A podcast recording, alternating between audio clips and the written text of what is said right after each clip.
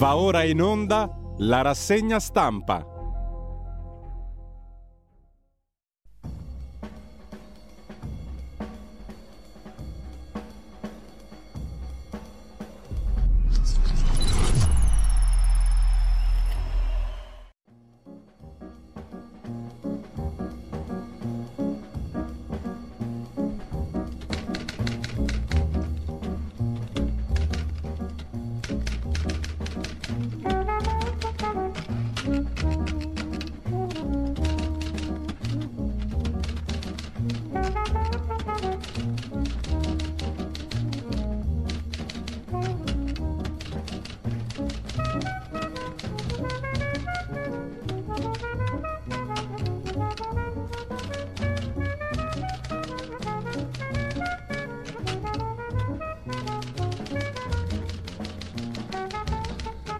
Cordiale buongiorno a tutte le ascoltatrici e a tutti gli ascoltatori da Giulio Cainarca e, e da Antonino Danna. Eh, buongiorno. Siamo qua. siamo qua. da ieri sera, dal 22.30 circa, più o meno. Abbiamo mm, più o meno dormicchiato un'oretta. Adesso abbiamo i risultati sotto mano. Sì che sono più o meno quelli ufficiali, direi di sì. Mm, tutti i collegi uninominali sono ancora indietro nelle proclamazioni ufficiali, come vedremo. Intanto però i dati generali li possiamo già vedere. Intanto cominciamo come al solito con... Intanto vi ricordo il nostro sito radiolibertà.net e anche quel simpatico pulsante dove c'è scritto sostienici che è sempre da ricordare. Eh, e, e, poi abbonati. e abbonati oppure mh, mm, ci sono altre modalità chiarissime per sostenere la radio. Radiolibertà.net detto questo andiamo subito uh, all'argomento del giorno che è solo uno ovvero i risultati del voto. L'agenzia ANSA in prima pagina la riassume così.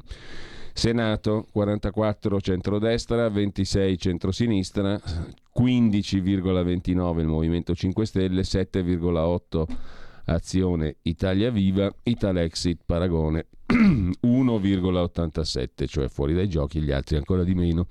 Per quanto riguarda la Camera, mm, la musica ovviamente è simile, centrodestra nel suo complesso 43,90, 26,47 il centro-sinistra, 15,05 il Movimento 5 Stelle, Azione Italia Viva 7,85, Paragone Italexit 1,91. All'interno delle coalizioni, Senato Fratelli d'Italia 26,25, Lega 8,96, Forza Italia eh, 8,26 e noi moderati 0,89, il PD sotto il 20% al 19% e, e poi gli altri eh, Verdi, Sinistra Italiana 3,55 e via scendendo più Europa sotto la soglia del 3%. Questo è rilevante perché sotto la soglia del 3% i voti vanno divisi all'interno della coalizione, non prende, non prende voti come partito. E questo cam- al Senato. Alla Camera, sempre per quanto concerne le singole liste, il um, partito di Giorgia Meloni, Fratelli d'Italia al 26,29%, poca differenza, anzi quasi nessuna rispetto al Senato, siamo lì, così come poca differenza, quasi nessuna per gli altri partiti della coalizione. Lega 8,89 alla Camera, Forza Italia 8,05, noi moderati 0,9. Anche qui il PD si ferma sotto il 20, anche alla Camera 19,25. E in Sicilia si votava per uh, il presidente della giunta regionale Renato Schifani, centrodestra, Caterina Chinnici, centrosinistra, Nuccio Di Paola, 5 Stelle, la sorpresa Cateno De Luca, le sue liste civiche. In Sicilia siamo ancora alle proiezioni. Exit poll. Exit poll. Exit poll che danno Schifani tra il 37 e il 41% e Cateno De Luca tra il 24 e il 28. E questo è in sintesi il quadro. L'agenzia ANSA titola così: Meloni, eh, titola con una frase di Giorgia Meloni: È il tempo della responsabilità. Governeremo per tutti gli italiani. L'Italia al centro-destra, Fratelli d'Italia primo partito al 25-26, PD al 19, 5 Stelle terza forza, Lega in calo parla per Fratelli d'Italia, Rampelli, con questi numeri possiamo governare, Serracchiani dal PD, vittoria alla destra, giornata triste. E di 9 punti percentuali il calo eh, dell'affluenza alle elezioni. Alle 23 di ieri ha votato il 63,9% degli aventi diritto. E intanto chiedo scusa. Intanto, um, oltre a questo, c'è mm, Conte in primo piano sull'agenzia ANSA di stamani, una rimonta significativa, ha detto il leader dei 5 Stelle. Il centrodestra in netto vantaggio grazie il laconico commento per ora di Matteo Salvini. Qui ci dovrebbe essere, la seguiremo dopo, una conferenza stampa alle 11. Sì, è prevista per le ore 11. Per le ore 11. Mule di, For- di Forza Italia commenta a sua volta, c'è una nuova Italia fondata sul centrodestra, Forza Italia è centrale. Gubitosa, che non so chi sia, ci davano per morti un esponente dei 5 Stelle. Il risultato dei 5 Stelle è importante, così come Ricciardi, eh, PD ha responsabilità della vittoria della destra e boccia per il PD 5 Stelle. Si aprirà una nuova stagione, cioè il PD in qualche sua componente mh, mm, tende a dire che si potrà dialogare con i 5 Stelle. Meloni ringrazia Fratelli d'Italia, questo è un lancio d'ansa delle 6.44, dati sempre per spacciati, ce l'abbiamo fatta. E Conte sottolinea che i 5 Stelle si confermano come primo partito al sud, ci davano in picchiata una rimonta significativa. Ehm, e ancora in primo piano sull'agenzia ANSA il video delle parole di Conte, il video delle parole di La Russa, il video della Serracchiani, Lollo Brigida e via dicendo. Di Maio sconfitto a fuori grotta, Casini batte Sgarbi a Bologna, le sfide all'uninominale. Bonino batte Calenda nell'uninominale, eletti Meloni, Berlusconi, Lotito e Cucchi a Cremona, Sant'Anché batte Cottarelli, l'economista candidato dal Partito Democratico. Financial Times, l'Italia rischia ma non è un balzo estremista. La vittoria del centrodestra guidato da Giorgia Meloni è la breaking news sui siti dei media internazionali. Così scrive L'agenzia ANSA che riporta i titoli di alcune testate con una breaking news sul proprio sito e su Twitter e la BBC, l'abbiamo visto proprio ieri sera Antonino. Sì Appena passate le 23 è stata la BBC a dare conto degli exit poll. Giorgia Meloni, di estrema destra, si appresta a vincere le elezioni ed è in procinto di diventare la prima donna premier.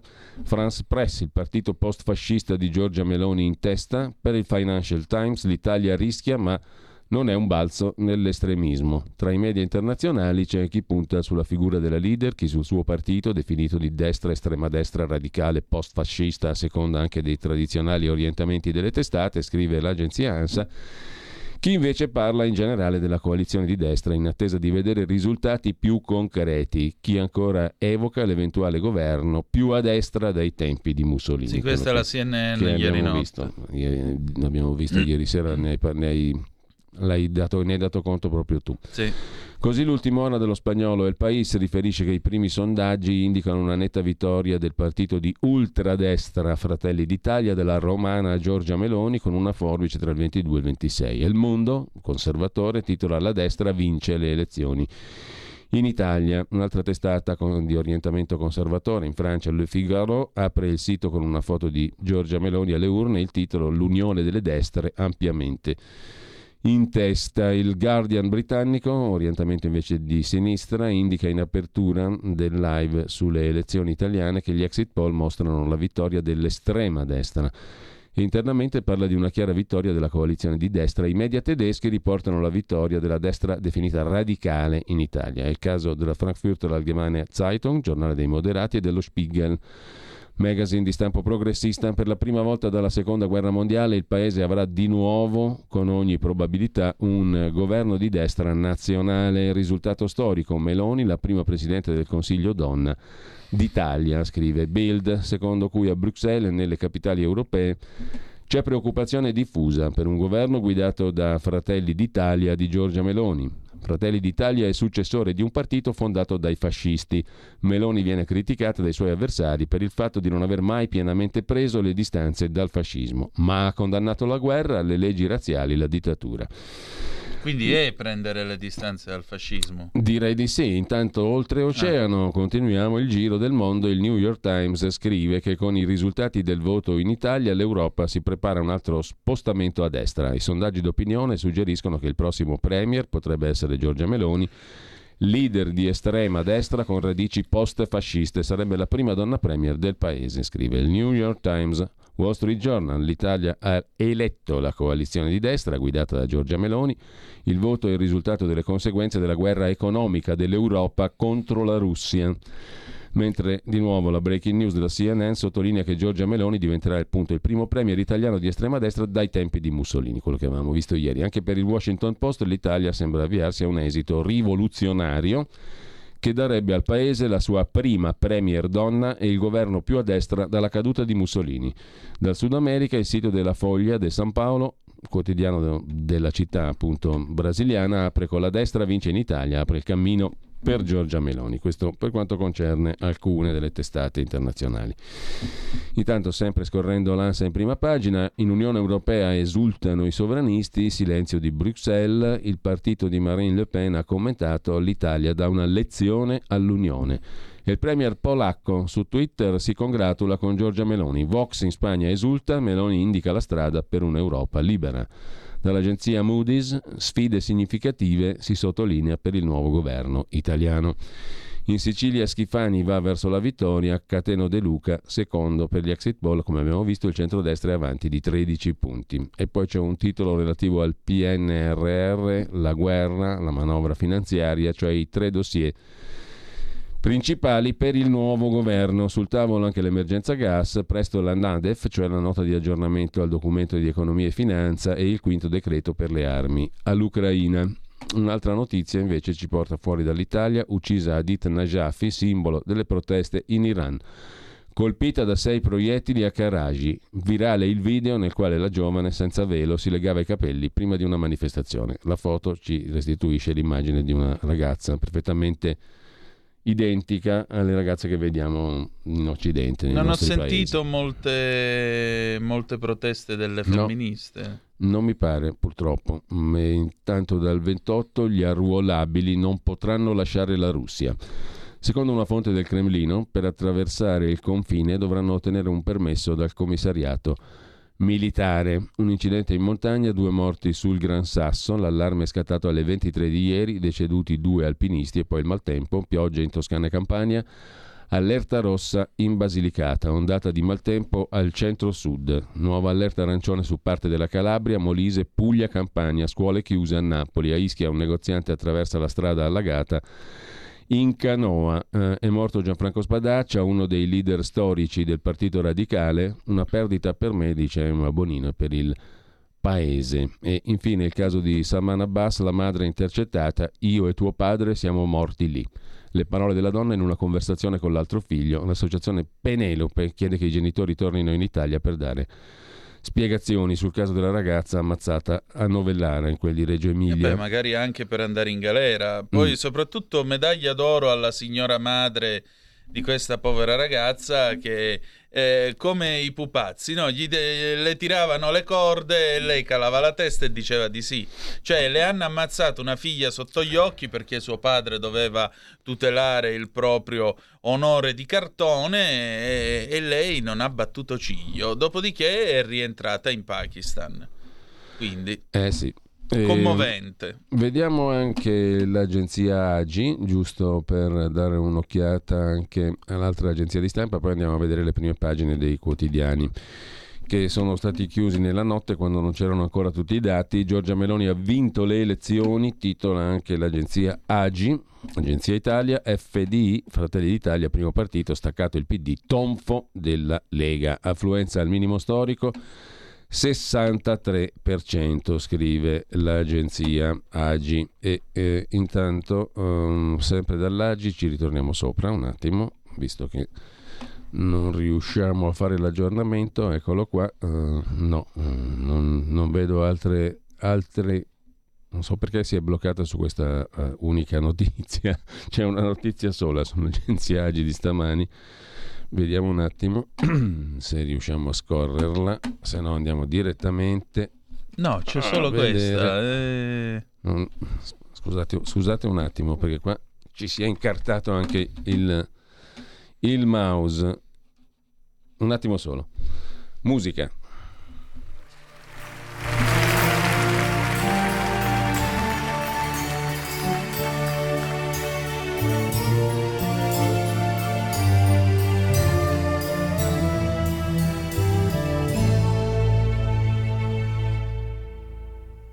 Generalmente mi ricordo una domenica di sole,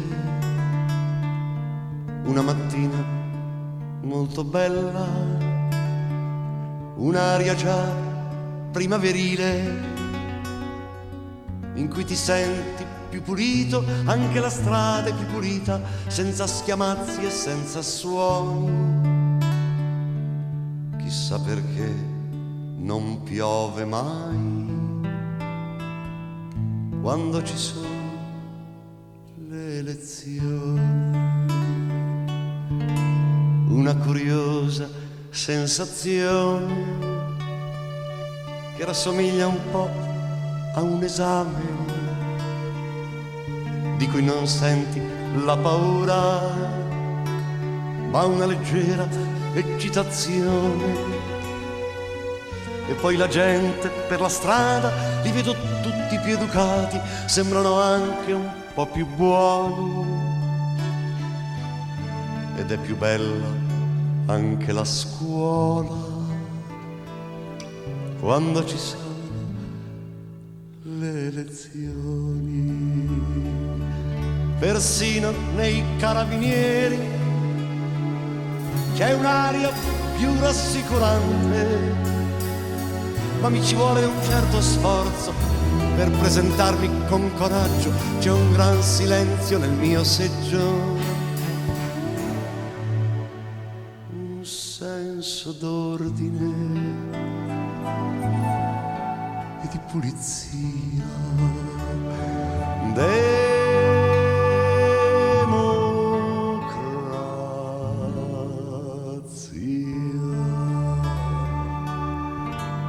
Danno in mano un paio di schede, oh grazie, e una bellissima matita,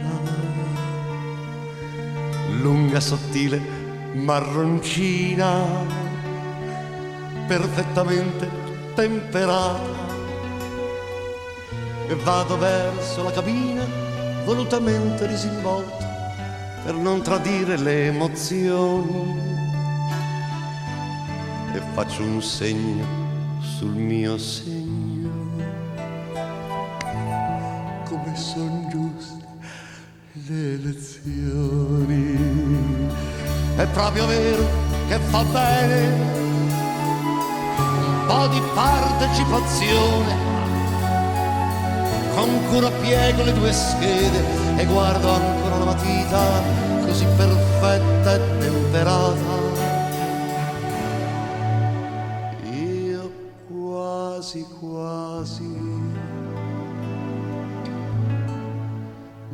porto via.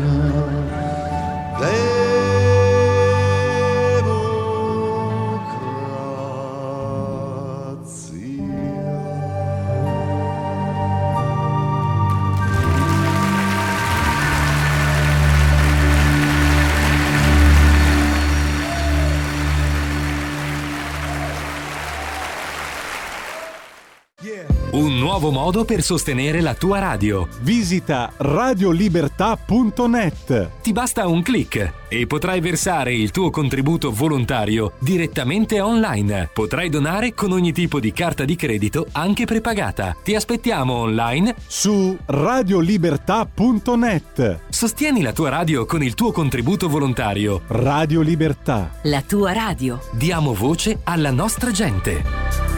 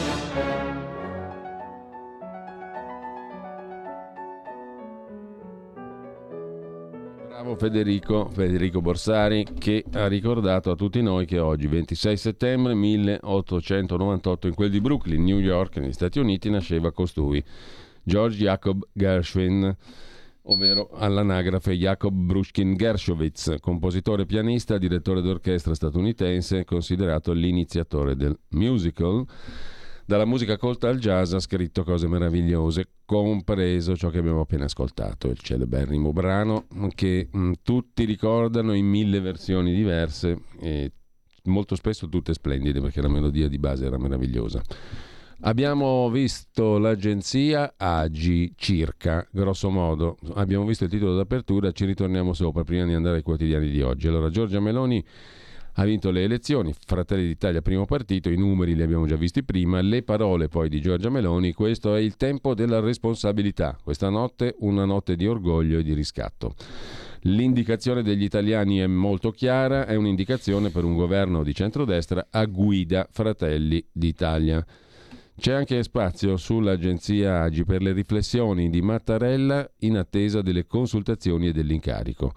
Il Presidente della Repubblica ha votato ieri a Palermo, in queste ore valuterà le prime mosse prima di incontrare le delegazioni dei partiti. Il PD riconosce la sconfitta e ora prospetta un'opposizione importante, scrive sempre l'agenzia Agi. Deborah Serracchiani riconosce la vittoria di Giorgia Meloni, ma ribadisce che con questa legge elettorale la destra ha la maggioranza in Parlamento ma non nel Paese. Dopodiché l'agenzia Agi si occupa dei 5 Stelle, vittoria al sud il Movimento 5 Stelle attacca il Partito Democratico.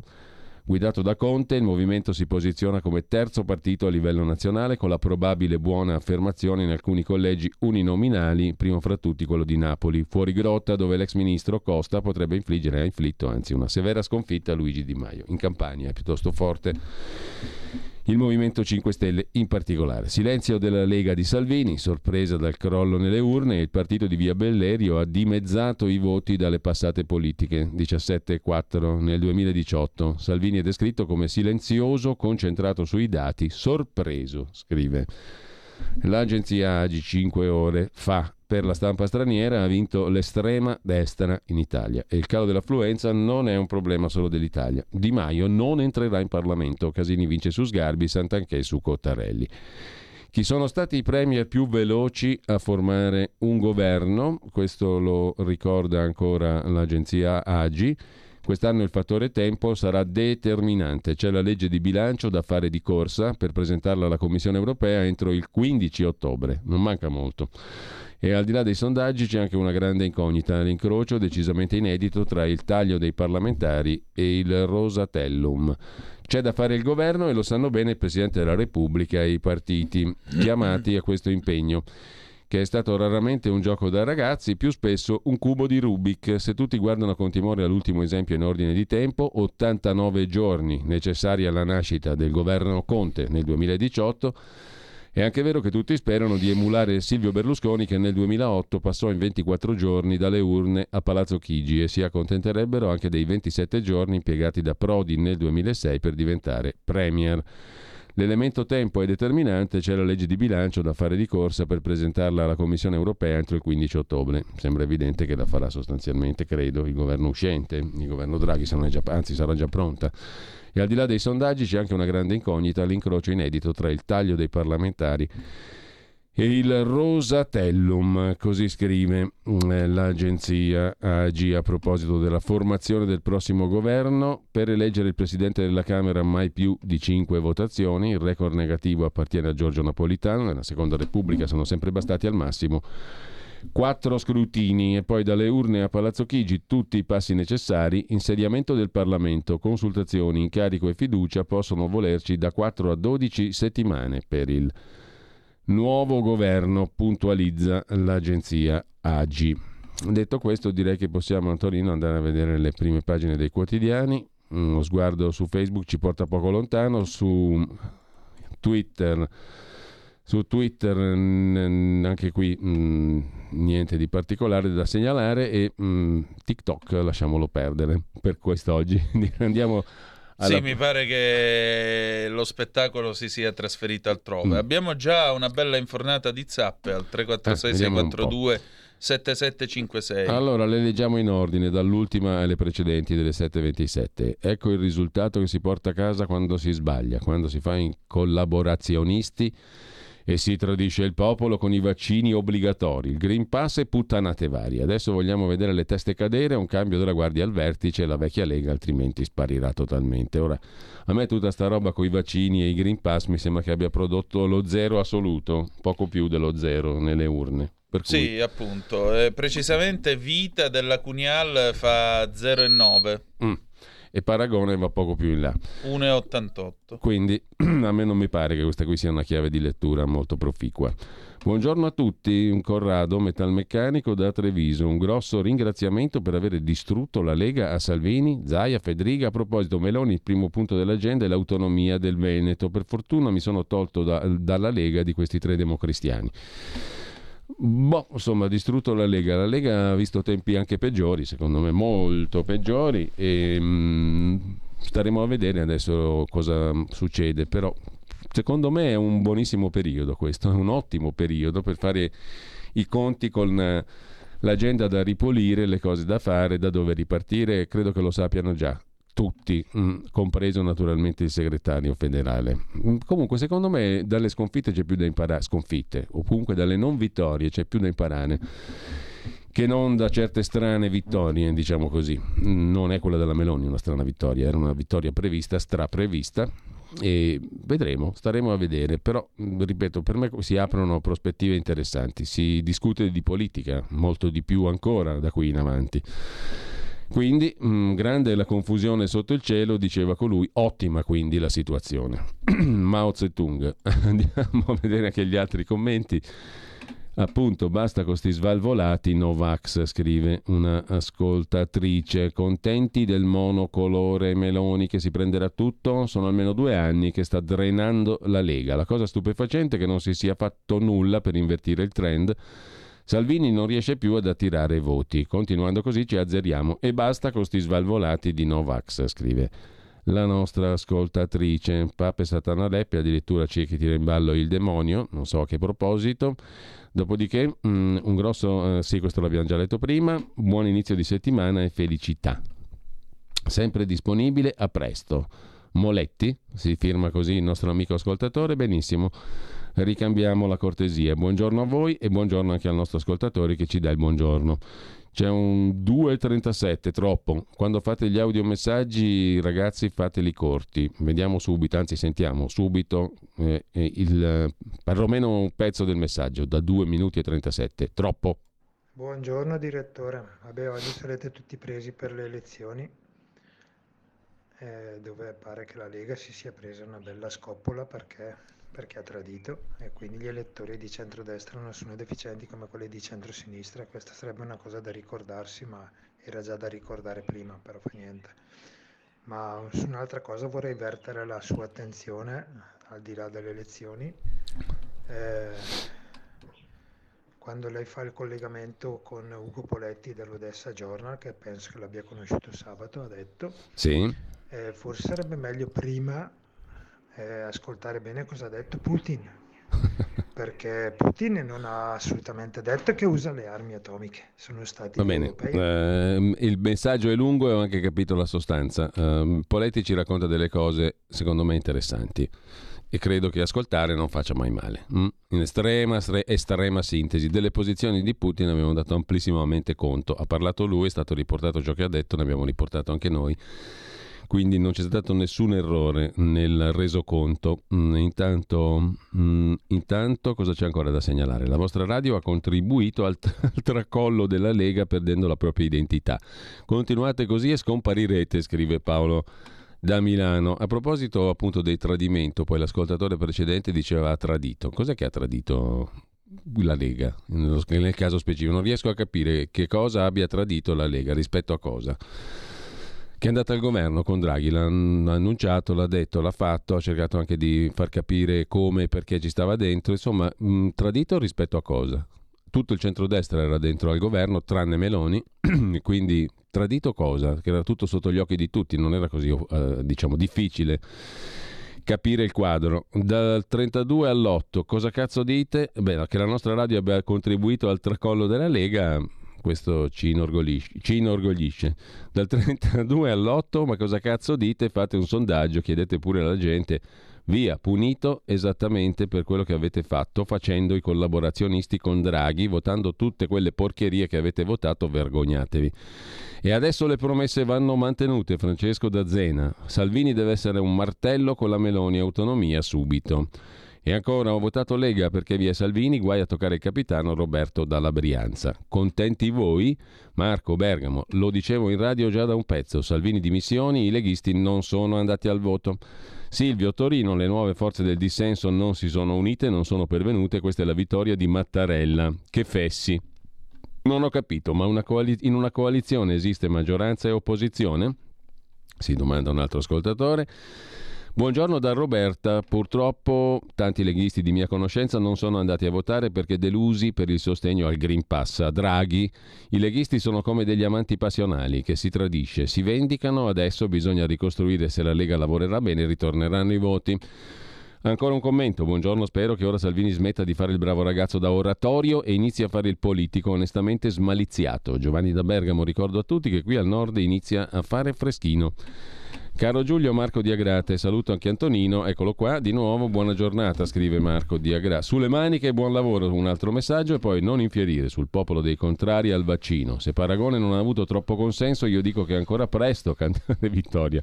E aspettiamo, cos'è nel prossimo giro è nel 27. Nel 27, nel 27 sì, eh, c'è problema. Così, Poi capisco, dopo c'è il 32 e così Non via. capisco perché tu ce l'abbia tanto contro i non vaccinati. Io non ce l'ho contro i non vaccinati. Non No, gli pare. Abbiamo mai detto qualcosa contro i non vaccinati? Adesso non perdiamoci nei bicchieri d'acqua. Meglio essere un socio di minoranza di un governo con Fratelli d'Italia che non avere lo stesso ruolo con i 5 Stelle. Un 17% da associati agli scappati di casa pesava meno di questo 8%, scrive un altro ascoltatore. E ancora un messaggio, ha votato il 10% in meno delle precedenti elezioni. Voti che a qualcuno mancano, che non siano per caso gli svalvolati Novax. Buona giornata. Il messaggio diabolico eh, abbiamo visto prima. Salvini fuori dai ball, scrive un altro ascoltatore. Carla di Piacenza, la chiave di lettura è la propaganda dei giornali corrotti. Senza i giornali non c'è visibilità. Quando i cancri aumentano, i processi in, in i processi in US, US USA, sarà Stati Uniti, cominciano. L'ascoltatrice Novax deve studiare un po' di più, e specialmente la psicologia di Gustave Le Bon. 1984, il migliore dei mondi, è informarsi sull'insegnamento di Leo Strauss, niente un po' di meno. Consiglia Carla da Piacenza. Non abbiamo votato il fascismo, abbiamo votato una donna perché non vogliamo più invidiare i paesi del, nostro- del nord Europa. Le destre non hanno la maggioranza nel paese, ha votato il 63%, le destre insieme hanno il 42%, non hanno la maggioranza, comunque viva tutti. Anche la Lega, spero che Salvini riprenda il Ministero degli Interni, scrive questo ascoltatore. Adesso ci fermiamo un attimo con i messaggi perché cominciamo a sfogliare le prime pagine dei quotidiani di oggi. Le sfogliamo proprio rapidamente le prime pagine, partendo dal Corriere della Sera. Il Corriere della Sera fa un titolo di oggettività british, giusto Antonino? Ha Sì, vinto, Gio- abbastanza. ha vinto Giorgia Meloni.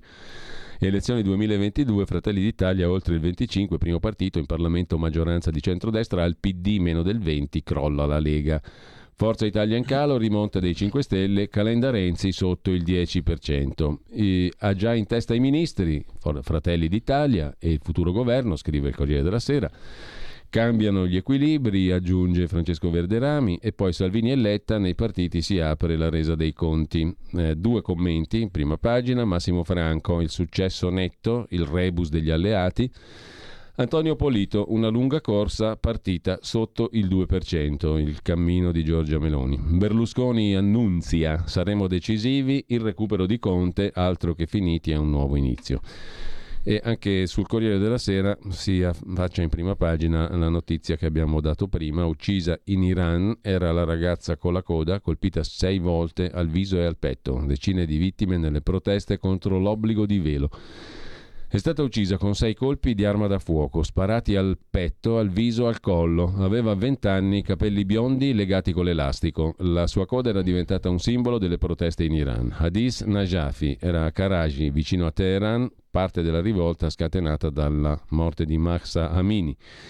Picchiata dalla polizia morale perché giudicata malvelata. Così sul Corriere in prima pagina. Dal Corriere della Sera che dice Antonino, andiamo a vedere direttamente Andiamo a vedere quel che scrive Marco Cremonesi, che è stato Sì. qui ieri sera a trovarci. Abbiamo avuto visite, Mm. c'è stato lui, Crippa del Foglio, Cristina Giudici. esatto, Cristina Giudici, poi sopra ovviamente Parterre de Roi delle grandi occasioni. Io quando sono arrivato in via Bellerio verso le 22, vabbè, fuori c'era il solito crocchio di giornalisti, ma mentre arrivavo proprio all'angolo qui col palazzo della, della sede della Lega, si è fermato il tassi ed è scesa una troupe francese.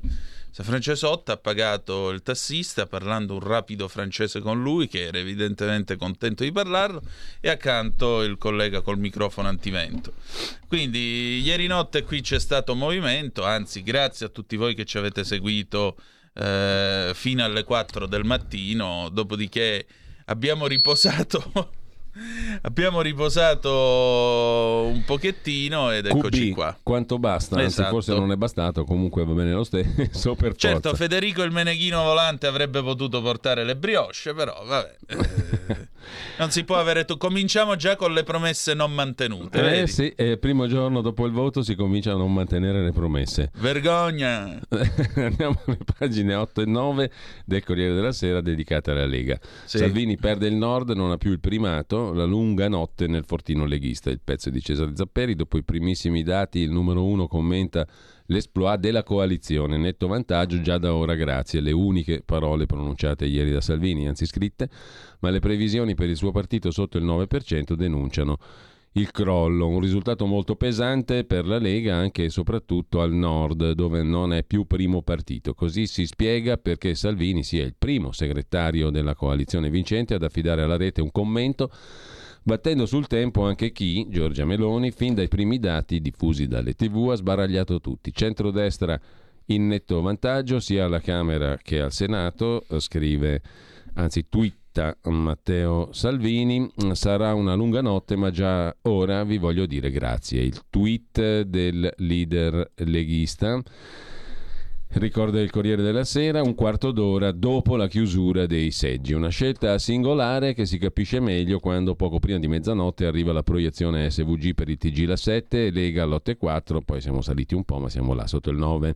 La proiezione della RAI conferma il tutto, un risultato che decreta un tracollo per il Carroccio che cinque anni fa aveva ottenuto poco più del 17%, ma non c'è solo un calo drastico dei consensi, c'è anche il sorpasso di Fratelli d'Italia che al nord arriva fino a doppiare la Lega. Succede in Veneto e anche in Friuli, Venezia Giulia. Per molte ore bocche dei leghisti chiuse a doppia mandata, nella vana speranza che il dato delle urne si riveli migliore delle proiezioni. A dispetto delle ostentazioni di forza, non ultimo il successo della diretta social del segretario Salvini, seguita venerdì da oltre 3 milioni di persone. A dispetto delle ostentazioni di forza, dunque, negli ambienti leghisti nelle ultime settimane lo scetticismo sulla possibilità di confermarsi sui numeri degli ultimi sondaggi disponibili, che parlavano di 12-13%, era piuttosto diffuso. Solo Salvini si diceva sicuro di bissare i successi precedenti. Una settimana fa, sul suolo sacro del raduno di Pontida, si era spinto a dire che se il Presidente della Repubblica avesse voluto affidargli l'incarico di guidare il governo, lui si sarebbe fatto trovare pronto. Ma nel partito molti la pensano diversamente e trattenevano i brontolii solo per salvaguardare l'immagine. Con i risultati che stanno uscendo dalle urne è facile immaginare che le richieste di cambio di rotta e di segretario spunteranno numerose, anche se un'alternativa a Salvini, almeno per ora, non si intravede. In passato si sono fatti i nomi dell'ala governista Giorgetti, Zaia Fedriga, determinante sarà conoscere cosa intende fare il segretario, eccetera. Questo è il pezzo introduttivo. Poi ci sono ben due articoli di Marco Cremonesi, il sorpasso in casa, la ritirata al sud. Così è franato il consenso al Carroccio. Il pugno di mosche, scrive il nostro amico Marco. Dopo tanto correre e sgolarsi, tanti selfie, infiniti chilometri macinati, a Matteo Salvini in mano è rimasto poco, soprattutto il segretario leghista ha mancato di centrare il vero obiettivo strategico della Lega da lui trainata, il Sud.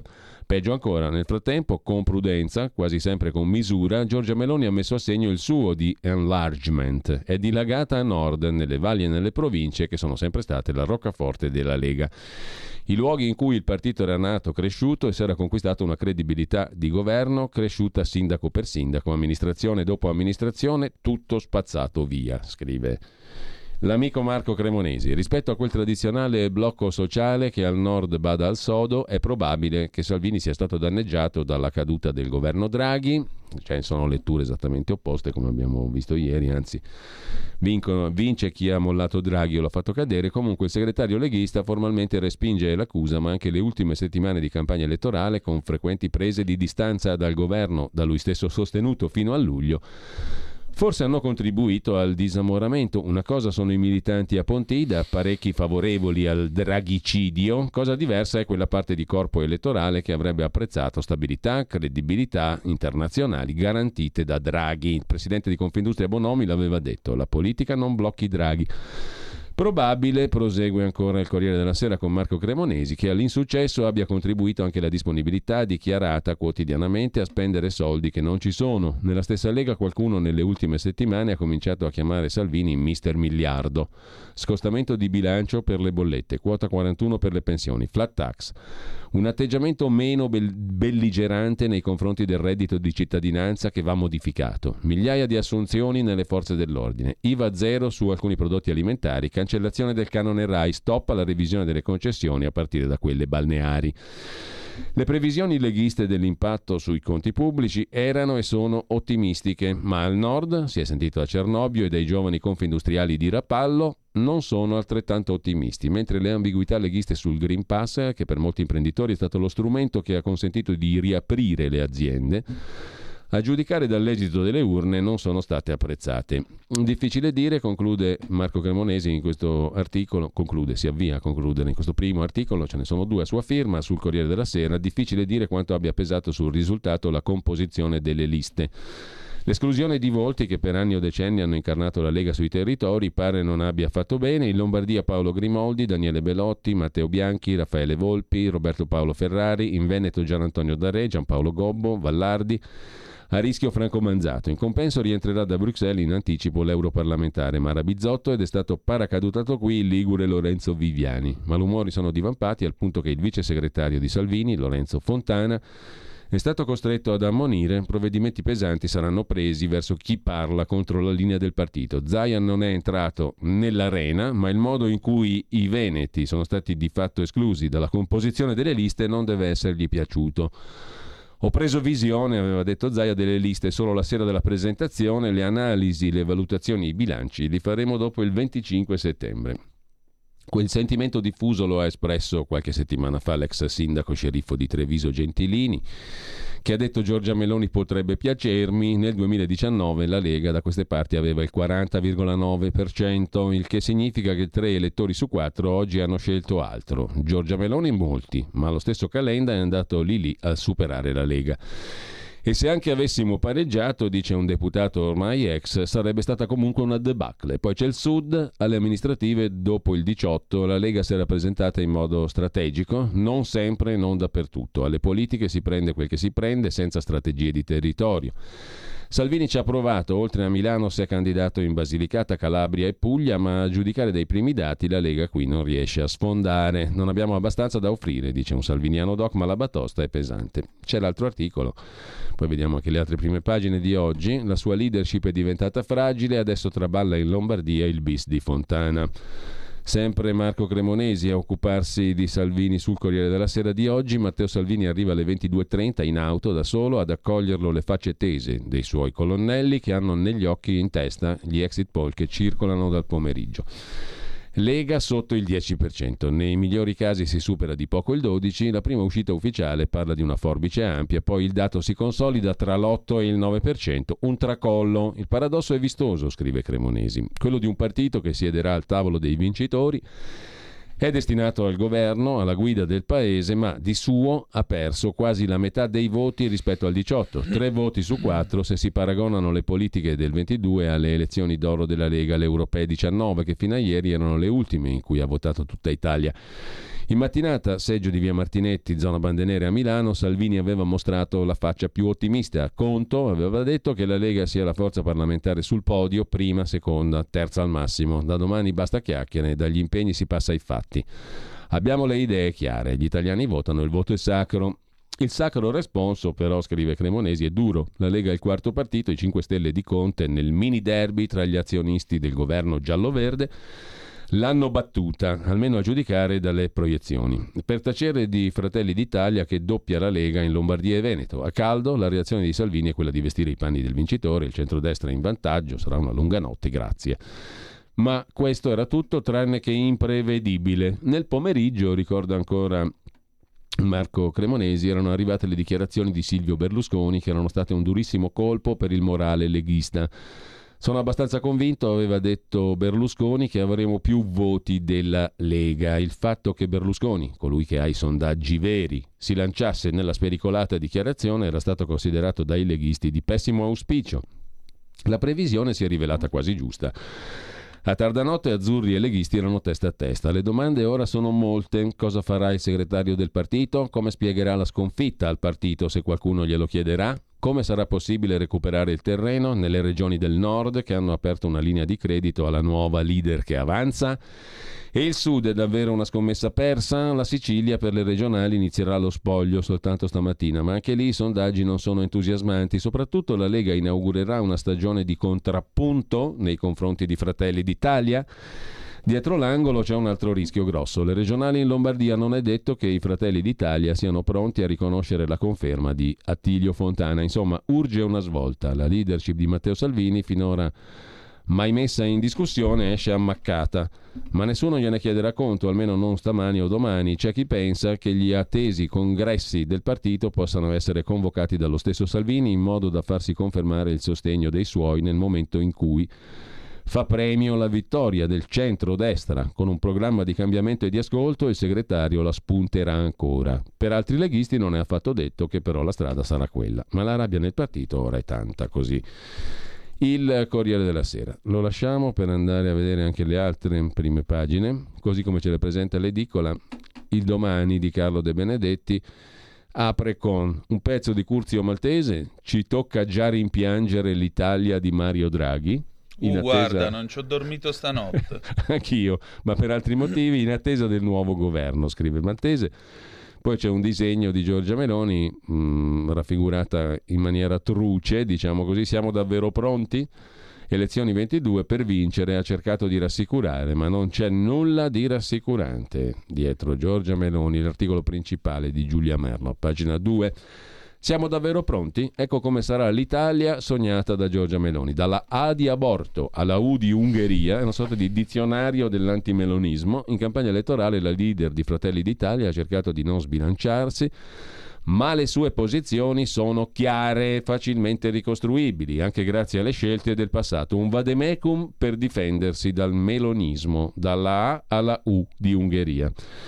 Per quanto concerne poi ancora Giorgia Meloni, c'è un altro articolo su domani, La rivoluzione culturale di Giorgia Meloni, nomi e idee della nuova destra. Il punto di partenza è stato il nazionalismo tollerante, scrive lo storico Lorenzo Castellani, verso l'Europa di Gianfranco Fini, poi la Presidente di Fratelli d'Italia ha cercato un percorso autonomo di avvicinamento all'establishment. Il partito la seguirà e da segnalare ancora, c'era un altro articolo sulla campagna, l'altra campagna di Giorgia Meloni, gli incontri con i cardinali, la leader di Fratelli d'Italia ha costruito rapporti con esponenti conservatori come il cardinale Sara, ma ha visto anche Zuppi, capo della conferenza episcopale italiana che è di orientamento invece chiaramente progressista. C'è Su Sara che non conta niente e Zuppi che è di sinistra, diciamo smaccata sinistra. L'uomo di Sant'Egidio. Su molti temi però è troppo lontana da Papa Francesco, scrive su domani Lorenzo Prezzi, direttore di Settimana News. Lasciamo con ciò anche il quotidiano di Carlo De Benedetti, uno sguardo lo diamo pure al fatto, quotidiano di Marco Travaglio, tre sagome in prima pagina, Letta, Meloni, Conte. Meloni vince da sola, Conte tallona Letta. Exit poll. Per Opinio, Fratelli d'Italia cannibalizza la Lega. Il PD KO a un passo dal Movimento 5 Stelle. Astensione record, complici nubifragi nel centro-sud, uno su tre non vota, l'Italia avrà la prima premier donna, ma le destre sono maggioranza in Parlamento, non nel paese. Con i giallo-rosa uniti un'altra storia. In Sicilia è favorito il solito Schifani. Giorgia festeggia, processo a Salvini, Berlusconi redivivo insidia la Lega. Letta va come Renzi, c'è aria di dimissioni, una catastrofe mai vista. Quando è che partiva il treno per Parigi? Alle 7.50 e piglia coincidenza alla centrale. Da qui Ok. per Basilea, Basilea un'ora d'attesa e poi da lì per Parigi. Per Parigi, arrivi stasera. Per le più o meno. 19.34 se non tarda è a Gare de Lyon. A Sciences Po. Sì, abbiamo fatto, abbiamo fatto abbiamo controllato l'orario dei treni stanotte. Eh, quindi- esatto, quindi il Movimento 5 Stelle, il leader esulta e maledice la pioggia, ora il PD si interroghi. A Calenda... Sì, però scusami un attimo, Ah, dimmi. perdonami. Eh, compri- co- eh, secondo voi, secondo voi, cioè ora da un punto di vista giornalistico, è una notizia scrivere complici i nubifragi nel centro-sud, uno su tre non vota, cioè è sempre colpa dell'arbitro, del destino cinico e baro, come diceva Saragat, della sfiga, dei nazisti dell'Illinois, che io personalmente odio, le cavallette, non è colpa mia, te lo giuro, amore, te lo giuro. Ma secondo voi è una notizia questa? C'è un nesso di causalità tra i nubifragi nel centro-sud e la gente che non va a votare? Perché non si usano gli ombrelli a sud del Volturno? Non esistono gli ombrelli. No. No. Mentre esiste l'editoriale di Marco Travaglio, le lezioni politiche, vediamo che Va, lezioni... imperdibile. Che lezioni ha tratto l'imperdibile editoriale, giustamente, di Marco Travaglio. Imperdibile. Eh, esatto, l'imperdibile. Tu non ridere che non hai portato le brioche. Vai avanti, prego. Le elezioni politiche. Gli italiani hanno deciso, l'Italia, scrive il direttore del Fatto Quotidiano, ah, c'è la, la frase sopra la testata, mi stavo dimenticando, che ricorda quanto abbiamo citato prima. In Iran uccisa a 20 anni la ragazza con la coda, Adis Najafi, era diventata uno dei simboli delle proteste delle donne contro il velo, ma le rivolte non si fermano. Ecco, magari questa è una notizia. Questa è una notizia. Eh, importante anche. Ecco. Eh, gli italiani hanno deciso, scrive allora Marco Travaglio, l'Italia avrà di nuovo un governo di destra come nel 94, nel 2001 6 e nel 2008 11. L'unica differenza è che stavolta il Premier sarà probabilmente e giustamente, visti i voti raccolti e l'abisso che separa Fratelli d'Italia dai fratelli coltelli, leghisti e forzisti, Giorgia Meloni. Una donna che viene dall'estrema destra, ma comunque, scrive Travaglio, dalla militanza politica, non dagli affari e malaffari di un impero mediatico-finanziario frutto di frodi, corruzioni, piduismo e mafioseria. Naturalmente il riferimento è a una sola persona. È bipuntato. Bipuntato. Manca solo che gli puzzano i piedi e non si lava le ascelle. Quello non c'era spazio, l'ha dovuto tagliare. E non è, proprio- è poco confacente con la- col personaggio. Comunque, noi pensiamo, scrive eh, al plurale Maiestatis Marco Travaglio, che sarà un pessimo governo, programmi già falliti tre volte, cultura incostituzionale. Imperdibile. Ipse dixit, imperdibile. Cultura incostituzionale, classe dirigente di impresentabili e di macchiette, spaccature interne che si allargheranno vie più col crollo di Salvini, conflitti di interessi, legami internazionali, contingenza economico-sociale. Ma, abituati come siamo a giudicare i governi solo da quel che fanno, speriamo di essere smentiti. Potremmo esserlo se Meloni si ricordasse di essere in maggioranza nel Parlamento ma in minoranza nel Paese. Ai 5 Stelle che hanno governato 4 anni dopo aver vinto le elezioni e al PD che ha governato 3 anni dopo averle perse, l'opposizione farà bene. I 5 Stelle raccolgono un ottimo risultato per Conte, ma non si deve dimenticare da parte dei 5 Stelle di avere dimezzato i voti in 5 anni. Giusto allearsi con la Lega e poi col PD per realizzare il programma, ma non con tutti purché sia come nel governo Draghi per prendere solo sberle. Conte, il leader più sottovalutato della storia recente, ha riportato in vita i 5 Stelle, appena in tempo dal coma in cui li aveva precipitati la folgorazione di Grillo e Di Maio per il premier più sopravvalutato della storia recente, Draghi. Il clamoroso recupero dai sondaggi di fine luglio a una sola cifra si deve soprattutto a Conte per il buon ricordo lasciato da Premier, per la scelta di candidati e parole d'ordine credibili, ma anche ai regali degli avversari. La corsa solitaria, omaggio di quel genio di Letta e dei giornaloni che non ci azzeccano neanche per sbaglio la scissione dei Di Maiani, la guerra ai poveri ingaggiata dagli altri che per giunta l'hanno lasciato solo a parlare di pace contro il bellicismo atlantista. Del PD del fu Letta c'è poco da dire, ma solo perché è già stato detto tutto. Un partito mai nato, anzi di due partiti in uno, ma a forma di poltrona Molto meglio, conclude Travaglio, se resta digiuno un bel po' e si scinde fra una sinistra aperta alle altre forze progressiste e un vecchio centro che va dove lo porta il cuore o l'altro organo che inizia per Q. Il duo Calenda e Renzi, il terzo polo che è quinto o sesto. A questo dovrebbe servire l'opposizione, sempre che qualche volpe non voglia nascondere la polvere sotto il tappeto con un altro colpo di palazzo, uno di quegli errori che, diceva Fouché, sono peggio di un crimine. Quindi il governo è buono se lo presiede Conte. Se Conte nel governo non c'è, fa schifo. Imperdibile. Imperdibile. Imperdibile. Il foglio... Io direi anche gustoso. gustoso. E ficcante. Eh, esatto.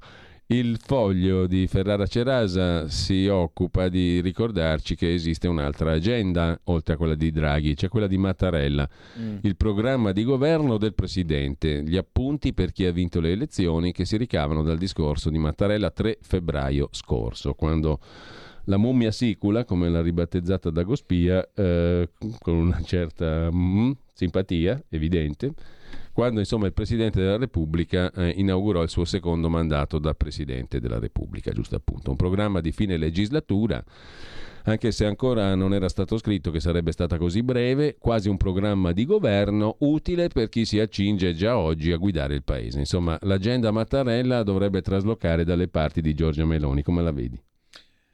Uh, corre voce che il Presidente della Repubblica sia molto deciso nel caso in cui dovesse nascere un esecutivo a guida Meloni a rispettare e avvalersi appieno delle sue prerogative, tra cui il potere di veto sospensivo delle leggi. Questo mi è stato detto, questo io vi riferisco. Vedremo. Punto.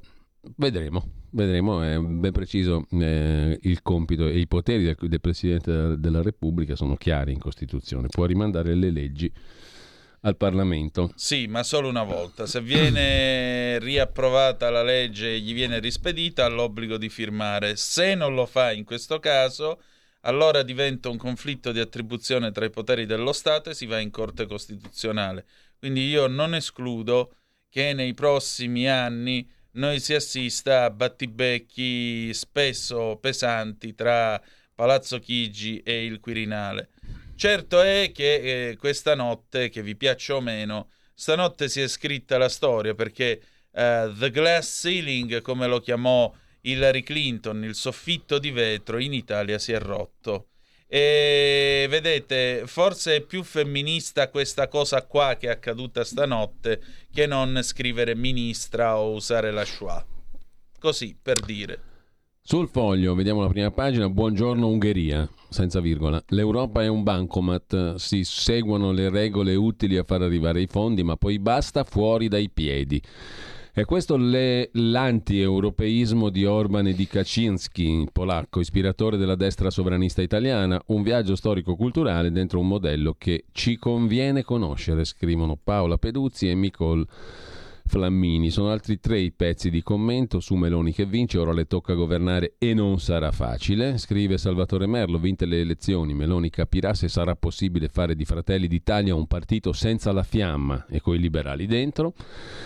E adesso aggiunge Stefano Cingolani, che fine farà l'agenda Draghi, europeismo, riforme, rapporti internazionali, le incognite della nuova maggioranza. Infine Francesco Cundari, l'arte di perdere, la sconfitta per la sinistra italiana è una disciplina, quasi una religione con un antico rituale, l'analisi del voto. Ma l'articolone principale Peduzzi Flammini è dedicato appunto a Giorgia Meloni. Finzione iniziale e poi lo scontro, c'è un tratto che accomuna il sovranismo ungherese e quello polacco e i suoi esordi, dissimulare. Poi quando comincia l'ostilità con l'Europa un po' si è vittime, un po' si è spocchiosi. La guerra di Putin in Ucraina ha allontanato Budapest e Varsavia. In Italia i pupazzi del Cremlino convivono con i suoi più strenui, i suoi più strenui oppositori. Ma la saldatura più forte di questo nuovo conservatorismo europeo riguarda il ridimensionamento dei diritti, dell'integrazione, della mescolanza delle società tolleranti e liberali. Io mi stavo quasi addormentando. Andiamo a vedere un'altra prima pagina. Sì. Mm, e i pupazzi prezzolati diventeranno i, protagonisti delle Ma prossime infatti che puntate. facciamo a fare aria fritta la cozza? Ormai la realtà ha superato, ha superato le gag che insceniamo al- nei nostri siparietti il martedì sera, voglio dire. Qui abbiamo i pupazzi prezzolati in azione. Eccolo, è lui, è lui, eccolo qua. Lui è il pupazzo prezzolato, lo potete vedere in tutta la sua viperigna e, biforcu- e lingui biforcuta cattiveria, perché è lui che è manovrato da Putin. È veramente orripilante. Sì, sì. Il potere! E parla così oltretutto. Sì, sì, parlo proprio così. Eh beh. Senti, andiamo a casa di Silvio, perlomeno in carta stampata. La casa sì, di... ma mi fanno segno di tempo, quindi dovrebbe esserci il bollettino meteorologico dell'agenzia Stefani. Ah no, è il meteo.it, esiste internet. Eh, figante. Stai ascoltando Radio Libertà. la tua voce libera, senza filtri né censura. La tua radio.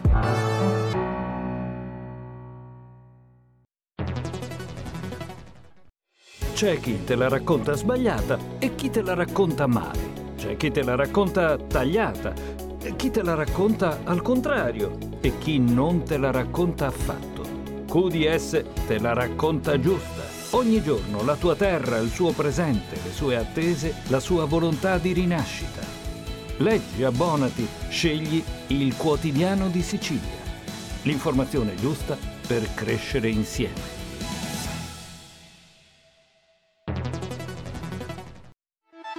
Stai ascoltando Radio Libertà, la tua voce libera, senza filtri né censure, la tua radio.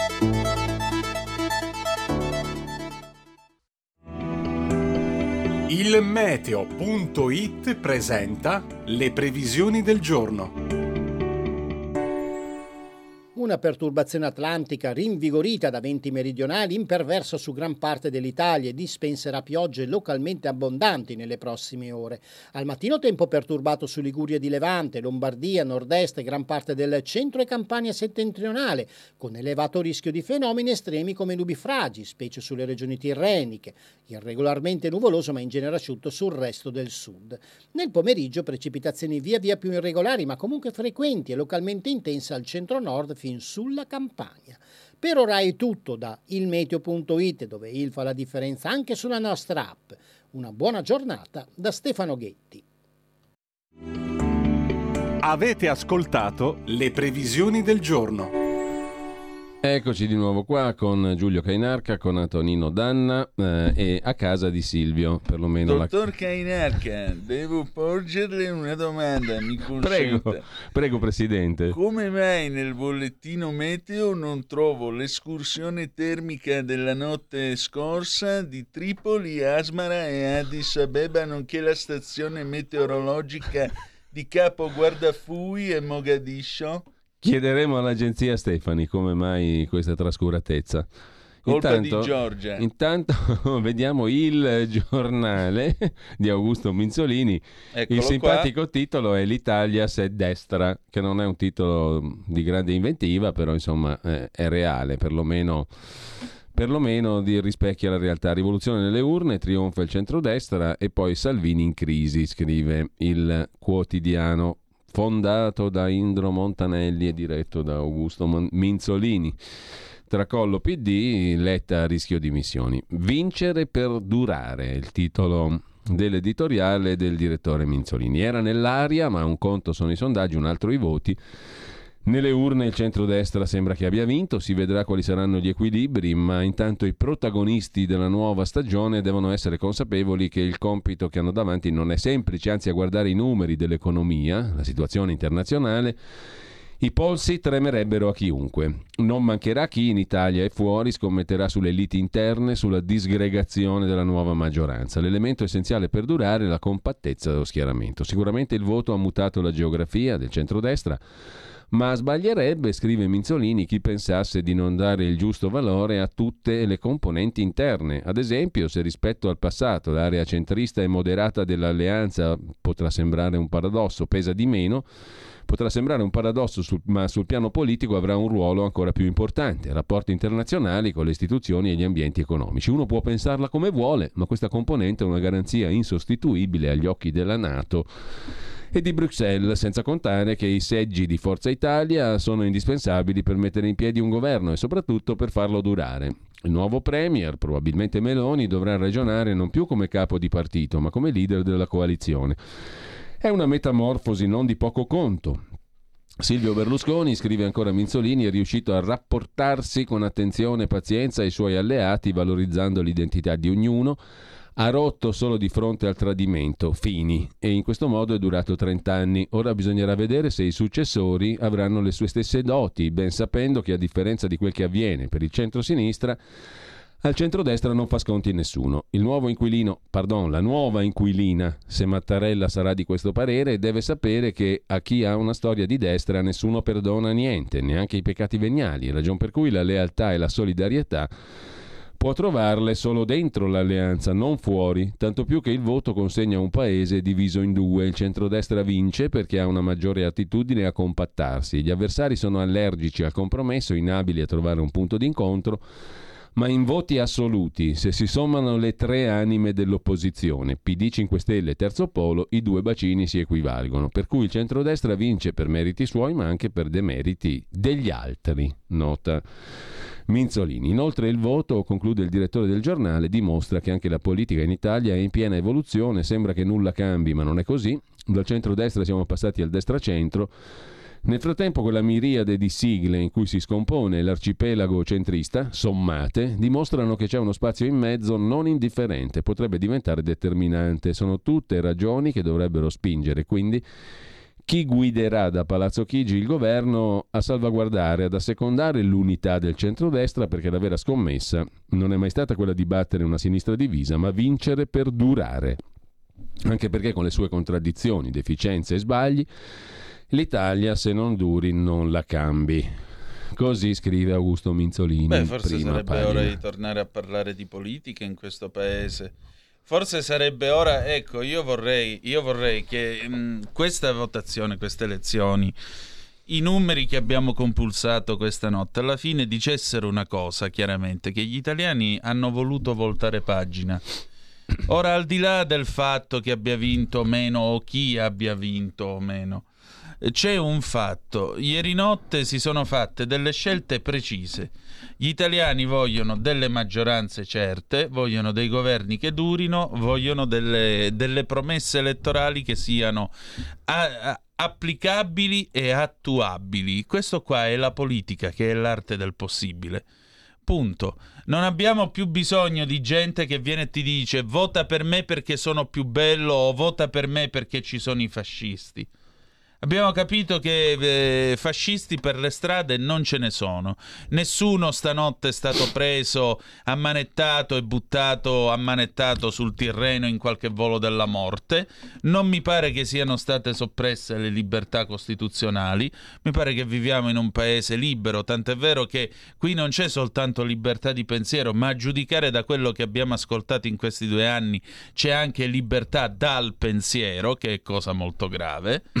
Per cui a maggior ragione io credo che ieri notte gli italiani abbiano voluto finalmente girare pagina e cominciare a scrivere da un lato una storia nuova, perché in ogni caso è un momento storico quello che noi viviamo, ma anche al di là del momento storico e della retorica annessa e connessa, ma anche dire basta con tutto quel mondo che abbiamo visto. Ragazzi, giorno 30 scade l'obbligo delle mascherine, per esempio, sui mezzi pubblici Eh, ieri notte si è detto chiaro che non ne possiamo più né di eh, discorsi ancora su vaccinazioni, su mascherine, su restrizioni, su varie ed eventuali. È un periodo storico finito, la pandemia è finita, l'emergenza è finita, questo è quello che la gente vuole e questo è quello che la gente avrà. È ora di tornare a vivere, è ora di tornare a lavorare, a fatturare, a crescere, a coltivare i propri sogni, ad avere della speranza, non speranza nel senso di ministro, ma la speranza in senso di virtù teologale e costruire il futuro di tutti e di ciascuno, che alla fine è il futuro di questo paese. E lo fai solo se hai dei governi che possono durare, che hanno dei programmi e li applicano perché noi di amministratori di sostegno della politica pigliati da fuori che vanno in Parlamento e fanno discorsi degni di Peron che dicono allora o votate me o altrimenti sarà il caos come eh, l'ottimo Draghi che era bravo, bello, faceva pure i miracoli con la sola imposizione delle mani beh non ne abbiamo più bisogno perché io mi rifiuto di credere che su questi 600 eletti questa notte non ce ne sia almeno uno capace di fare politica, almeno uno. E torno a ripetere, la politica è l'arte del possibile e la più, fa- più, la più alta forma di carità possibile. Se non ce n'è nemmeno uno, vuol dire che gli italiani sono un popolo di pirla che meritano di essere rappresentati da dei pirla. Basta. E allora Antonino, in prima pagina sul giornale c'è anche il focus di Adalberto Signore su un altro paio di questioni. il nodo del Senato, il risico dei ministeri. La partita vera inizia oggi a urne chiuse su due piani decisivi, Palazzo Madama e Palazzo Chigi, il cuore del governo che deve nascere. Sul Senato si gioca una corsa tutta aritmetica che potrebbe prescindere dai voti del proporzionale, dando per acquisito che alla Camera il centrodestra avrà la maggioranza il punto è capire quali saranno i numeri del Senato, che dipendono anche dai collegi uninominali. Intanto il centrodestra già lavora al nuovo governo, Meloni punta su Panetta, Banca d'Italia, per il Ministero dell'Economia. Se non sbaglio però lo stesso Panetta aveva fatto intendere nei giorni scorsi che non era disponibile. Ad ogni modo, così sul giornale. Dal ecco, giornale... sarà interessante invece capire quali saranno i ministeri sì. affidati alla Lega. Questo pure è interessante. Perché nel momento in cui tu sei comunque l'azionista di maggioranza col 26%, manco puoi fare tutto mio il cucuzzaro. Proprio per il principio che dicevamo anche ieri notte, che diceva lo stesso Carlo Cambi, cioè eh, qui bisogna eh, agire con saggezza, evitare di fare tutto mio, tutto mio, perché chiaramente se tu vuoi durare, se tu vuoi un governo che vada avanti e faccia delle cose, devi contemperare anche il fatto che ci sono comunque due, due eh, alleati che hanno il loro peso, magari ridimensionato, ma ce l'hanno. Sulla Lega c'è il pezzo di Alberto Giannoni sul giornale Zona retrocessione. Adesso Salvini è nei guai. Il carroccio crolla all'8,8% e nel partito si può aprire la resa dei conti per la leadership. Un terzo dei voti di Fratelli d'Italia, la metà del Movimento 5 Stelle. Così sul giornale. Il quotidiano nazionale, giorno nazionale Resto del Carlino, apre con una prima pagina sballata nei numeri, erano le proiezioni ancora molto parziali. Lega al 10,5, Meloni 24, Forza Italia 7. Meloni prenota, Palazzo Chigi è il titolo comunque principale. Dal giorno passiamo al mattino di Napoli, Meloni verso Palazzo Chigi in apertura e poi a Napoli 5 Stelle davanti a tutti. L'ex ministro Costa batte Di Maio, in campagna ok il centrodestra, flop del PD. Anche qui c'è l'effetto maltempo, un elettore su due diserta. Il duello tra Sergio Costa, candidato 5 Stelle, collegio uninominale di fuori grotta alla Camera, e l'ex grillino Luigi Di Maio per il centro-sinistra è stato vinto dal 5 Stelle partito che a Napoli è avanti a tutti. Il centrodestra vince in Campania, ha sconfitto il PD, la giornata elettorale segnata dal maltempo e un elettore su due diserta le urne. Luce e gas stangata d'autunno. Scrive ancora in prima pagina il mattino, bollette verso il raddoppio senza nuovi aiuti. Dal mattino ci spostiamo sul messaggero, il quotidiano romano che apre anch'esso naturalmente con Meloni avanti, che vede l'incarico, l'incarico di Presidente del Consiglio. Ora rompiamo il tetto di cristallo, la corsa di Giorgia Meloni, le sue parole, governo pronto a fine ottobre, il nodo viminale, ma anche qui si affacciano, Fratelli d'Italia sfonda al nord, eh, democratici forti nelle città, il sud premia Conte è la sintesi in prima pagina e poi l'articolo di Angelo De Mattia, già collaboratore di Antonio Fazio in Banca d'Italia, le emergenze da risolvere al più presto. Le imprese sono allo stremo. Un osservatore prima del voto avrebbe elencato le decisioni da assumere da parte del nuovo governo, quale che esso sarebbe stato. Oggi non potrebbe che confermare quegli impegni che sono oggettivi, scrive De Mattia in prima pagina sul Tempo di Roma, pagina 30, adesso ci arriviamo un attimo, c'è l'articolo di dettaglio sulle emergenze da risolvere al più presto. In primo di tutto vi è la legge di bilancio da proporre, che di necessità dovrà contenere linee innovative perché si è intensificata la crisi e si prevede una crescita del PIL per il prossimo anno solo dello 0,7%. Alcuni ipotizzano anche una recessione, che si unirebbe a un'alta inflazione. Si riuscirà a varare la legge in tempi adeguati, mettendo in conto le procedure per la formazione del nuovo governo? È ovvio che andrà escluso ogni rischio di ricorso all'esercizio provvisorio di bilancio che per l'immagine che si offrirebbe sarebbe un evento catastrofico per l'Italia. La legge di bilancio, pur in presenza di vincoli, è il biglietto da visita del nuovo governo. In sintesi, indica quale sarà la sua visione della politica economica e di finanza pubblica, quale linea per il debito, se e quali conseguenze si traggano dalla politica monetaria della BCE e dallo scenario internazionale in materia di tassi di interesse, quali le misure che ritenga il governo di adottare per contrastare l'inflazione come si raccordi con l'Unione Europea. È un compito che potrebbe iniziare ad assolvere il governo in uscita come qualcuno sostiene o addirittura portarlo a termine, non sembra che lo possa fare il governo Draghi per mille ragioni istituzionali, politiche, sociali e riguardanti la stessa inesistente di disponibilità del governo dimissionario che si accinge, questo sì, a presentare la nota di aggiornamento del documento di economia e finanza, ma a legislazione vigente. Quindi la finanziaria la deve fare il nuovo governo. Altra cosa sono le misure di carattere urgente e improrogabile che si dovrebbero adottare per fronteggiare la crisi energetica fin da questi giorni, vista la condizione delle imprese in particolare di quelle piccole e medie, e delle famiglie, col problema dei rincari delle bollette, che ora si aggrava anche sui condomini. È materia da stato di eccezione nel quale il governo Draghi ha un potere dovere di agire tempestivamente, così come non potrà subire una cesura da parte del costituendo governo l'iniziativa per fissare in sede europea il price cap sul gas e per le altre azioni collegate, ma prima ancora occorrerà chiudere la vexata questione dello scostamento di bilancio. Ci sono poi le misure che richiederebbero ampie convergenze per attuare il Piano Nazionale di Ripresa e Resilienza, il PNRR con i 55 obiettivi da conseguire entro l'anno, a cominciare dalla legge sulla concorrenza in particolare per quel che si dovrà decidere per i balneari e poi per la bloccata riforma fiscale, se e quali emendamenti apportare al piano in questione, il PNRR, data l'evoluzione subita dai fattori posti alla sua base, negoziando con la Commissione europea.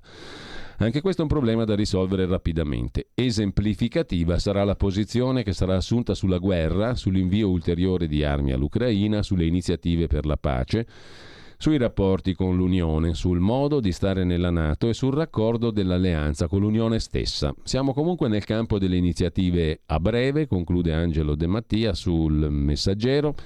Siamo nel campo delle iniziative a breve, anche se alcune di queste con prospettive a medio-lungo termine, ma un nuovo governo dovrebbe chiarire la propria concezione dell'intervento pubblico in economia e avrebbe davanti una serie di operazioni pendenti, dalla rete unica all'ex Ilva al Montepaschi fino a ITA, per cominciare a dare segnali in questa direzione, così come nel campo bancario, per i rapporti con l'Europa e la legislazione in questa materia. Sono fondamentali il profilo che assumerà, la capacità di assumere indirizzi di lunga proiezione, l'apertura in fase straordinariamente difficile a più ampie convergenze, la spinta innovativa, la competenza. Governare, secondo un celebre detto, non è asfaltare. Questa è la prima dimostrazione da dare, oltre le ideologie, che però non sono affatto una panoplia seppellita così.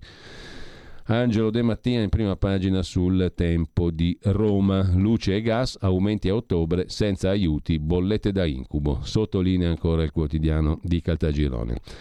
Dal messaggero passiamo al tempo di Angelucci, l'altro quotidiano insieme a Libero di Antonio Angelucci, poi vedremo se è stato eletto con la Lega l'editore Angelucci o meno. Eh, lo vedremo. Intanto qui stanno arrivando zappe sì. su zappe. Dopo ce ne dai conto, lanciatissime. Antonino. Dopo ce ne dai conto, intanto vediamo Tocca a Giorgia e il titolo di Il tempo di Roma, vince il centrodestra, eccetera, eccetera. Il PD crolla, tiene Conte, scompare Di Maio. Uh, gli volemo fare uno scherzo? Il tempo di Osho in prima pagina raffigura Salvini e Meloni. Meloni che dice gli volemo fare uno scherzo? Gli volemo dire che la sede del governo la spostiamo a Palazzo Venezia? Hai capito? Le pulsioni della, le pulsioni di Giorgia Niente, Meloni. Osho è un genio. Mi dispiace. So che a qualcuno degli ascoltatori dà l'orticaria quando dico che Osho sia un genio, ma ammetto che per me è un genio. eh. Ha una comicità visionaria.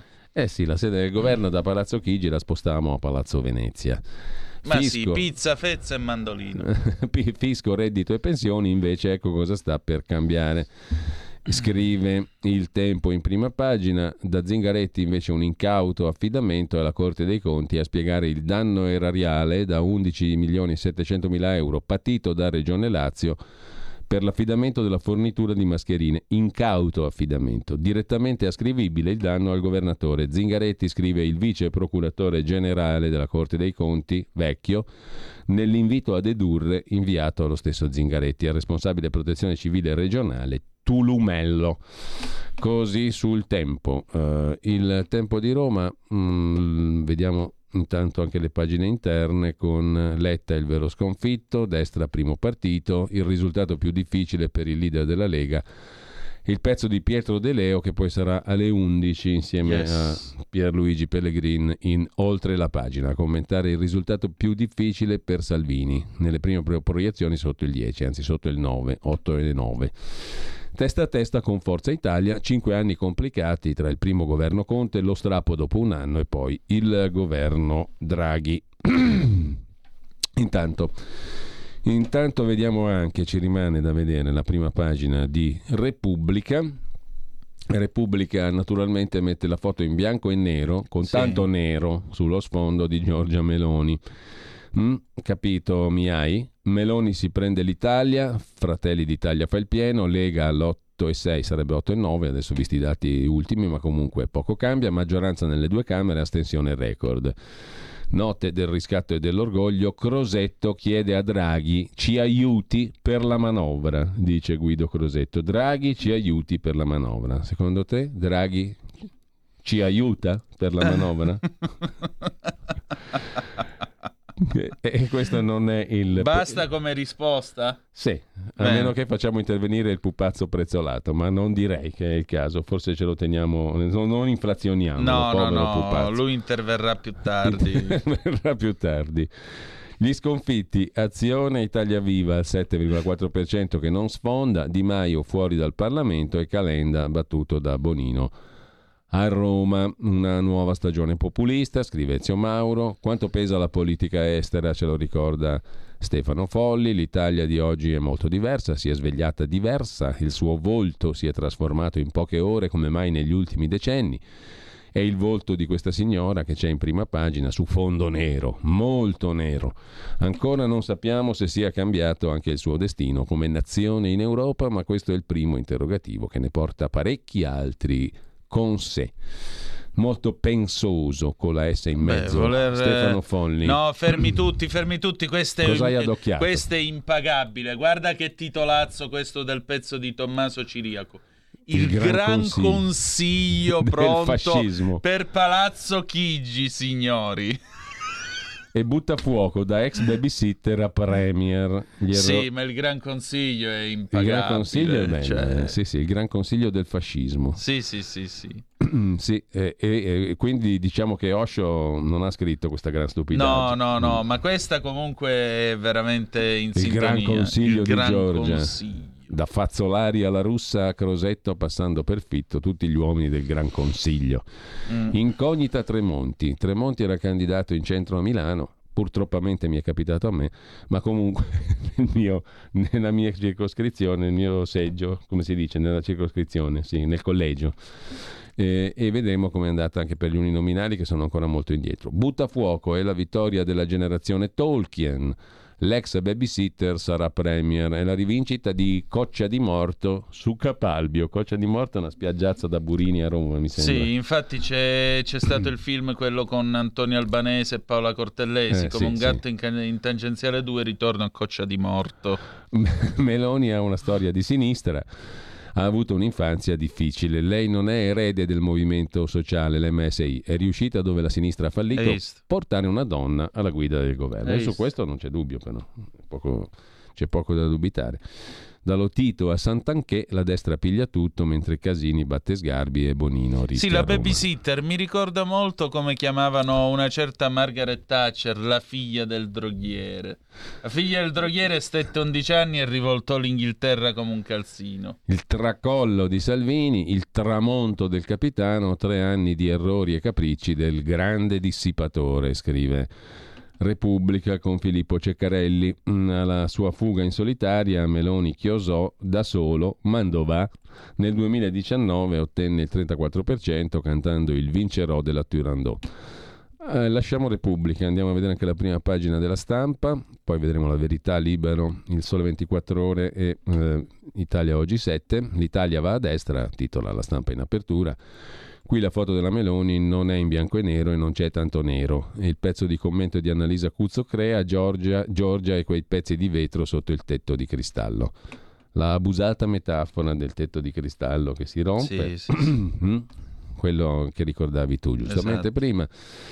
Marcello Sorgi, anche lui è un imperdibile, eh? vittoria storica tra mille incognite e altrettanto imperdibile Federico Geremicca sul PD, il processo a Letta alla fine è già scritta, il riscatto di Conte, avvocato peronista, il pezzo di Ilario Lombardo e poi la Lega Francesca Schianchi, la frana di Salvini, il leader in bilico.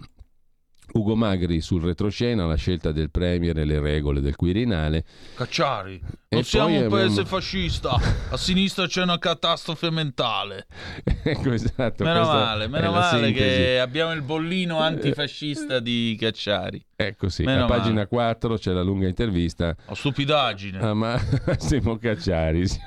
Siamo diventati fascisti. Sì, parla un po' come Guccini in effetti, Sì. però con l'accento veneto. Siamo diventati fascisti, una stupidaggine. Sinistra vittima di una catastrofe mentale, dice Massimo Cacciari alla stampa. Questa è la crisi della democrazia progressiva che spingeva i popoli ad aumentare i diritti. Gli italiani fascisti una colossale stupidaggine. Eh, se vince Meloni vincono i fascisti, non è vero. Questo ragionamento è stato controproducente, lo si è visto. La genesi del fascismo è lontanissima da oggi, dice Massimo Cacciari alla stampa e nasceva da una crisi della democrazia, avveniva in un contesto molto diverso da quello dei giorni nostri. Quella che è stata proposta tra Fratelli d'Italia e il fascismo è stata una sovrapposizione impropria. Dentro Fratelli d'Italia ci sono i nostalgici del ventennio, questo è innegabile.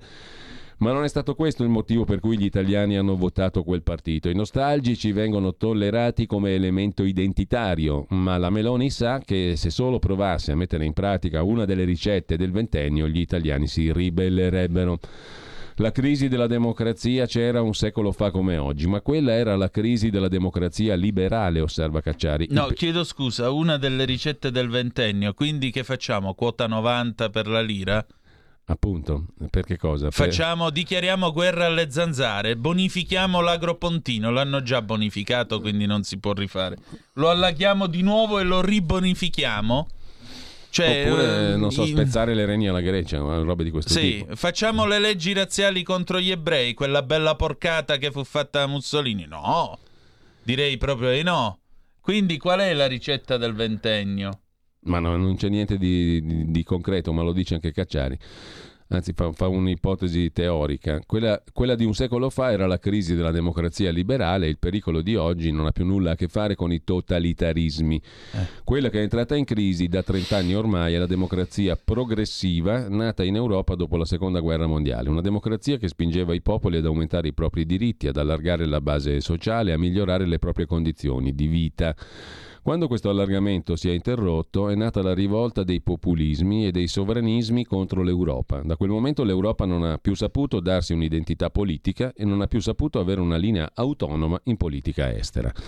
Quella linea ce l'aveva avuta negli anni 80 e 90, quello dell'Europa era un ruolo di mediazione tra interessi di grandi potenze militari, serviva da punto di incontro. Oggi quell'identità si è persa. La linea dell'Europa in politica estera è una posizione filo-atlantica di adesione alla linea della Nato. Il ruolo che, aveva, che avevamo di mediazione preventiva con la Russia è completamente saltato.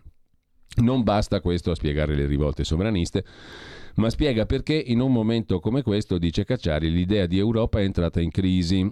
Perché di questa crisi la sinistra ha subito le conseguenze peggiori, è sembrata più in difficoltà. Dire che è apparsa in difficoltà è dire poco, osserva Cacciari. Io sarei molto meno generoso. La sinistra italiana è entrata in totale confusione. La definirei una catastrofe mentale. Ma come? Si sostiene che il pericolo è quello del fascismo, di un attacco eversivo allo Stato e non si riesce a trovare il modo di combattere quel rischio tutti insieme? Le diversità di programma, il diverso punto di vista delle soluzioni economiche. Ma vogliamo scherzare? Si enuncia il pericolo del fascismo e ci si divide su queste cose? Ma quando in Italia il fascismo si è voluto combattere davvero, si sono uniti tutti. Nel CLN c'erano tutti, dai monarchici ai comunisti. Quale programma comune eh, potevano avere quelli che sognavano il ritorno del re e quelli che sognavano la rivoluzione comunista? Eppure sono riusciti a far fronte comune. Qui invece non c'è stata alcuna coerenza tra i pericoli denunciati e i comportamenti concreti sulle alleanze, forse perché i pericoli non c'erano o non c'erano nella misura in cui si affermava che ci fossero così perdendo credibilità. Cosa accadrà a sinistra? Attendiamo che si consolidino i risultati, ma osserva Cacciari, se davvero la somma dei voti di chi si oppone al centrodestra sarà superiore a quella dei voti dello stesso centrodestra, i vertici del centro-sinistra dovrebbero solo tirarsi una cannonata sulle palle, perché vuol dire che se ci fossi, si fosse messi tutti insieme si sarebbe potuto vincere. Chi dovrebbe pagare di più? Credo che il gruppo dirigente del PD dovrebbe fare un'analisi molto seria, soprattutto, e questo gli exit poll non ce lo dicono, se il partito scenderà sotto il 20%. In effetti è andata così. Senza contare che un PD al 17 e una Meloni al 27, per dire gli estremi, si tramuterebbe in un vero disastro per Letta. Quale sarebbe la ricetta per uscire dalla crisi del centro-sinistra? Che ne so, non ho ricette, dice Cacciari soprattutto per malati che non ammettono neanche la malattia, malati che non hanno saputo fare uno straccio di legge elettorale pur sapendo a cosa si andava incontro col taglio dei parlamentari e la legge attuale, malati che dicono di avere governato benissimo tutti insieme e non sono in grado di trovare una linea comune per presentarsi agli elettori. La linea comune viva l'Europa, viva l'Occidente, viva l'America, no a Putin. I 5 Stelle avrebbero accettato? Certamente avrebbero accettato questa linea. Hanno fatto cadere Draghi, la prima volta gli hanno votato contro, ma la seconda erano disposti a sostenerlo. Perché Draghi si è dimesso? Perché sapeva, osserva Cacciari, che con un governo che comprendeva anche la Lega sarebbe stato molto difficile affrontare la crisi economica ed energetica dei mesi che arriveranno. la soglia per la crisi del PD è il 20%. Soglia critica per Giorgia Meloni qual è? In teoria se Fratelli d'Italia dovesse andare sotto il 25 potrebbe avere problemi nella coalizione, ma con il risultato basso di Lega e Forza Italia anche l'ipotesi che l'area moderata sia tentata di uscire dalla coalizione è remota. In questi casi bastano pochi punti percentuali per cambiare lo scenario. Uno dei risultati meno attesi, i 5 Stelle, che sono andati oltre il 15%, la metà di quel che avevano ottenuto 5 anni fa, ma più di quel che si prevedeva. Hanno fatto una buona campagna elettorale, dice Massimo Cacciari.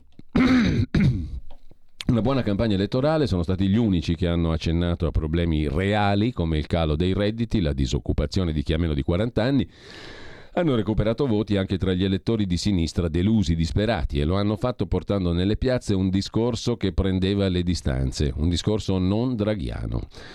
Anche loro hanno imparato presto l'arte del trasformismo, non possiamo fargliene una colpa perché a un certo punto avrebbero anche votato Draghi. Nella politica italiana il trasformismo esiste da prima della prima guerra mondiale. Le ultime due questioni, il tema dell'opposizione, quale rapporto potrà esserci tra PD e 5 Stelle. Se i due principali partiti dell'opposizione si uniranno come avrebbero dovuto fare fin dal 18, allora ci sarà un riequilibrio e l'opposizione di centrosinistra potrà fronteggiare il governo di destra, altrimenti non ci sarà speranza alcuna.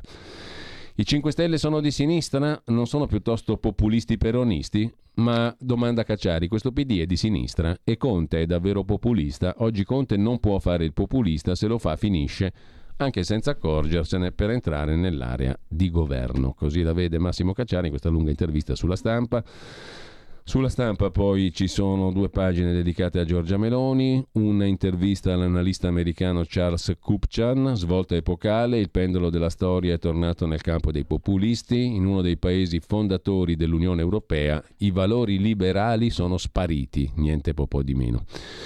Lega, Salvini surclassato, perde 25 punti dal 2019, scrive Francesco Moscatelli, centrodestra in vantaggio nelle Camere il leader punta sulla coalizione, nel bacino del nord ha pesato lo sgambetto al governo Draghi. Paragone non arriva al 3%, Italexit fuori. L'altro articolo, quello di Francesca Schianchi, sulla disfatta del capitano che teme di perdere la leadership. Il segretario della Lega rischia il declassamento a tenente. Dopo gli errori su migranti e Russia ci vorrebbe un congresso, ma da Zaia a Giorgetti in pochi sono pronti al regicidio. Il sogno impossibile è tornare al Ministero degli Interni, la carta di Giulia Bongiorno per la giustizia. Il leader potrebbe non trattare più da solo i posti di governo. Poi c'è una foto di Gianfranco Fini, il precedente, il crescente disagio dei governatori da parte dei dirigenti leghisti nei confronti di Salvini che potrà comunque contare sulla fedeltà dei parlamentari neoeletti di fatto nominati da lui, ricorda quello dei colonnelli di Alleanza Nazionale verso l'allora leader Gianfranco Fini. Non sanno come mandarlo via, racconta una fonte. Questo è il parallelo che fa la stampa di Torino. Berlusconi, la discesa di Berlusconi che si dice decisivo, non riesce a raggiungere la doppia cifra, ma insidia la Lega intorno all'8%, supera il terzo polo delle transfughe Carfagna e Gelmini. La resilienza di Berlusconi, scrive Fabio Martini, ma il modello vintage non buca più. Torna in Senato e prova a rilanciare. Sarò il garante della coalizione. Berlusconi con le corna, che faceva le corna, è un altro fotogramma. Che ore sono? Le 9.05. Quindi che facciamo? Quindi dobbiamo andare in pausa e Ah, poi... no. O Sì, no? no, Sì? anche no.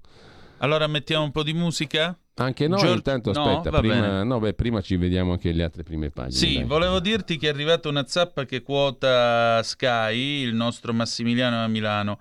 La Francia sarà attenta al rispetto dei diritti umani e dell'aborto in Italia, lo ha dichiarato la premier francese Elisabeth Borne dopo la vittoria della coalizione di centrodestra nelle elezioni di ieri. Cara Borne, preferenzialmente fatti i cazzi tuoi. Vai avanti. allora, abbiamo poi la prima pagina della verità. Il tempo della Meloni è il titolo d'apertura, il verso al famoso film Il tempo delle mele. Exit poll, eh, in realtà adesso abbiamo tutti i risultati, le prime rilevazioni confermano i sondaggi, la maggioranza centrodestra in modo chiaro, tengono anche Lega e Forza Italia, scrive La Verità. La coalizione di centrosinistra si ferma intorno al 27, il risultato deludente Calenda Renzi, Italexit lotta per il quorum, sono rimasti un po' indietro gli amici della verità, comunque cresce l'astensionismo. Il PD resta al 20 non- e apre il processo a Letta, non ne ha azzeccata una, il pezzo di Daniele Capezzone. Letta aveva fissato l'obiettivo essere il primo partito, ha fallito. Gli avversari interni affilano le armi. Su Di Maio è un plebiscito, naufragio del ministro, non lo vuole proprio nessuno, scrive Fabio Amendolara. Vediamo anche Libero, prima pagina del quotidiano diretto da Alessandro Sallusti, liberi con tre bei punti esclamativi. Adesso tocca a lei, sconfitta la sinistra, vince il centrodestra, Lega e Forza Italia frenano il commento di Sallusti, liberi dopo 14 anni il centrodestra torna a vincere, maggioranza in Parlamento, allora Berlusconi, oggi Meloni. La differenza non è poca, ma questo oggi è un dettaglio. L'obiettivo principale era impedire alle sinistre di prendere il potere. Obiettivo raggiunto, il PD brucia l'ennesimo segretario, Conte rianima i 5 Stelle promettendo redditi gratis a destra e a manca, Calenda e Renzi non sfondano, il resto interessa gli addetti ai lavori. Scommetto che oggi proveranno a dire che non è vero che il centrodestra ha vinto, perché in teoria forse è possibile impapocchiare un'altra maggioranza di tutti, ma proprio tutti, gli sconfitti più qualche aiutino. Sappiamo che in Italia mh, non è detto con certezza che chi vince governa. Che non ci provino. Giorgia Meloni, prima donna nella storia della Repubblica, deve avere da Mattarella l'incarico di formare il nuovo governo. Con chi, con che pesi, con quale programma? Saranno affari suoi e degli alleati. Oggi l'Italia cambia, scrive Sallusti, non più maggioranze anomale tra chi veniva da storie diverse e tra loro in conflitto. Non più governi tecnici o di salute pubblica che non hanno cavato un ragno dal buco. Si torna all'ABC della politica e della democrazia. Chi vince le elezioni governa, chi perde opposizione. Se ne dovranno fare una ragione tutti i giornalisti e gli intellettuali maschi e femmine che in questi due mesi hanno sostenuto fino alla nausea che il centrodestra mai avrebbe potuto e dovuto guidare il paese perché pericoloso e incapace. Il risultato di ieri è la prova di quanto questi signori abbiano perso il contatto con la gente reale, rappresentino ormai solo gli aristocratici clubbini di una sinistra elitaria falsamente solidale. So che già da oggi, conclude Alessandro Sallusti, proveranno a spaccare la coalizione, facendo leva su debolezze e fragilità dei risultati. Per quello che ne so sarà tempo perso. Grazie a tutto il centrodestra e auguri a Giorgia Meloni. L'alleanza ha i numeri per governare da sola, scrive Fausto Cariotti, le prime sfide Unione Europea e Mattarella. Mm, che sarà lì con un occhio molto attento, come ci hai ricordato prima Antonino. No? Esattamente, sì. E farà valere tutte le sue prerogative costituzionali.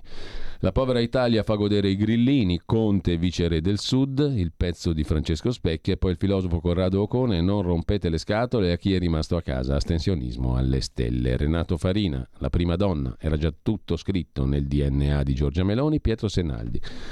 Un voto che difende opinioni e portafoglio, scrive Senaldi in prima pagina. Re Giorgia, l'Italia sedestra, Salvini pensa al governo per la Lega una vittoria amara, scrive libro, e a Berlusconi non riesce l'impresa. Gli azzurri si fermano al 6-8%, eccetera, eccetera.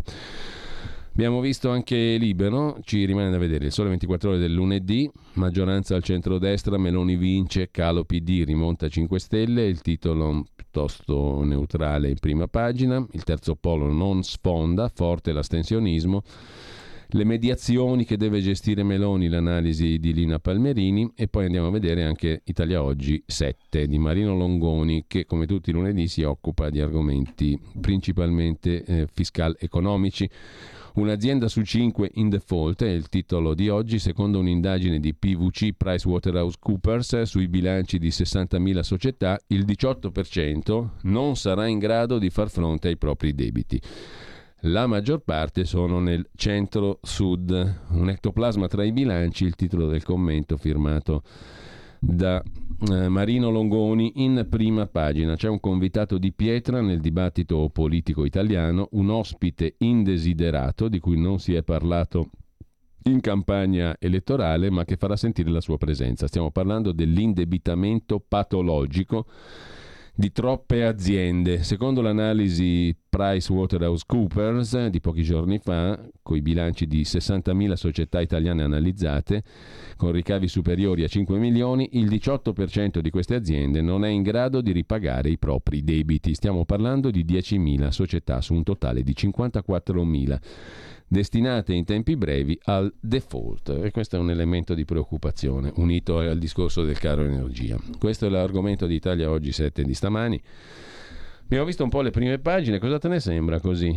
Dopo aver eh, compulsato tutte le prime pagine dei quotidiani di oggi e poi magari ci dai conto anche di qualche messaggio. Ma mi sembra che la maggioranza delle testate diano una visione negativa del fatto che il centrodestra segnatamente Giorgia Meloni, leader eh, di Fratelli d'Italia, siano giunti alla vittoria. Eh, abbiamo fotografie con lei in bianco e nero con lo sfondo di colore nero che così mette ancora più paura domani che apre con quel disegno nel quale lei viene, non dico caricaturata, ma comunque ritratta. Eh, siamo pronti per questo? E eh beh, se la gente ha votato e deciso, io dico di sì. Se non siete pronti voi, mi dispiace, eh, intanto, ma la gente vota. Intanto, Antonino, sì. devo segnalare che ad oggi, adesso, a questo momento, non è stato ancora completato ufficialmente. Manca poco. Manca poco, però non sono finiti gli scrutini di tutte le sezioni. Per esempio, partiamo dal Senato. Su 60.399 sezioni siamo a 59.400, ne mancano un migliaio ancora. Alla Camera su 61.400 siamo a 60.126, ne mancano circa 300. Nel frattempo stanno aumentando i seggi uninominali già attribuiti. Per il centrodestra leggiamo i nomi dei candidati eletti. Alberta Casellati in Basilicata, uh, Alberto Balboni, Emilia Romagna, Giorgio Bergesi, Piemonte, Anna Maria Bernini, Veneto, Giovanni Berrino, Liguria, Mara Bizzotto, leghista Veneto, Stefano Borghesi, Lega Lombardia, Gianmarco Centinaio, Lega Lombardia, Luca Ciriani, Fratelli d'Italia, Friuli, Venezia Giulia, Luca De Carlo, Veneto, Antonio De Poli, Marche, Anna Maria Fallucchi, Puglia, Daniela Santanchè che ha battuto Cotarelli, Lombardia, Giacomo, Patrizio Giacomo La Pietra, Toscana, Elena Leonardi, Marche, Filippo Melchiorre, Puglia, Elena Murelli, Lega, Emilia Romagna, Maria Vita Nocco, Puglia, Simona Petrucci Toscana, Francesco Paolo Sisto Puglia, Francesco Zaffini Umbria. Questi sono i 21 seggi del centrodestra, candidati uninominali eletti. 5 sono quelli eletti per il momento nel PD, 3 per il Movimento 5 Stelle e basta e si finisce lì. Però ovviamente sono, mi sembra, al, al Senato sono 67 i seggi uninominali attribuiti direttamente. Sì.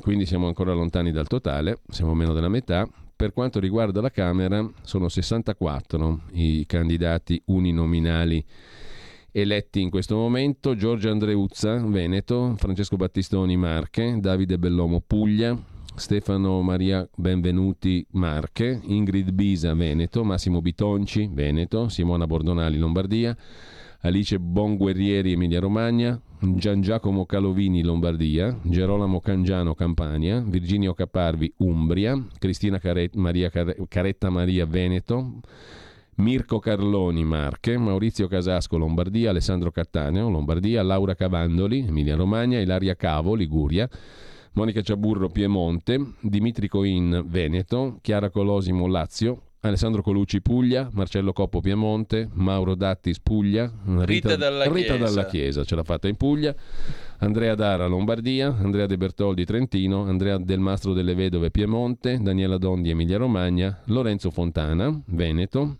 Tommaso Foti Emilia Romagna, Elisabetta Gardini Veneto Europa 2. Europa. e poi ancora in Puglia ehm, Giacomo Gatta, eh, Vannia Gava, Lega Friuli Venezia Giulia, Giancarlo Giorgetti, Lombardia 2, Silvio Giovine Veneto 2, Alberto Gusmeroli, Gusmeroli Lega Piemonte.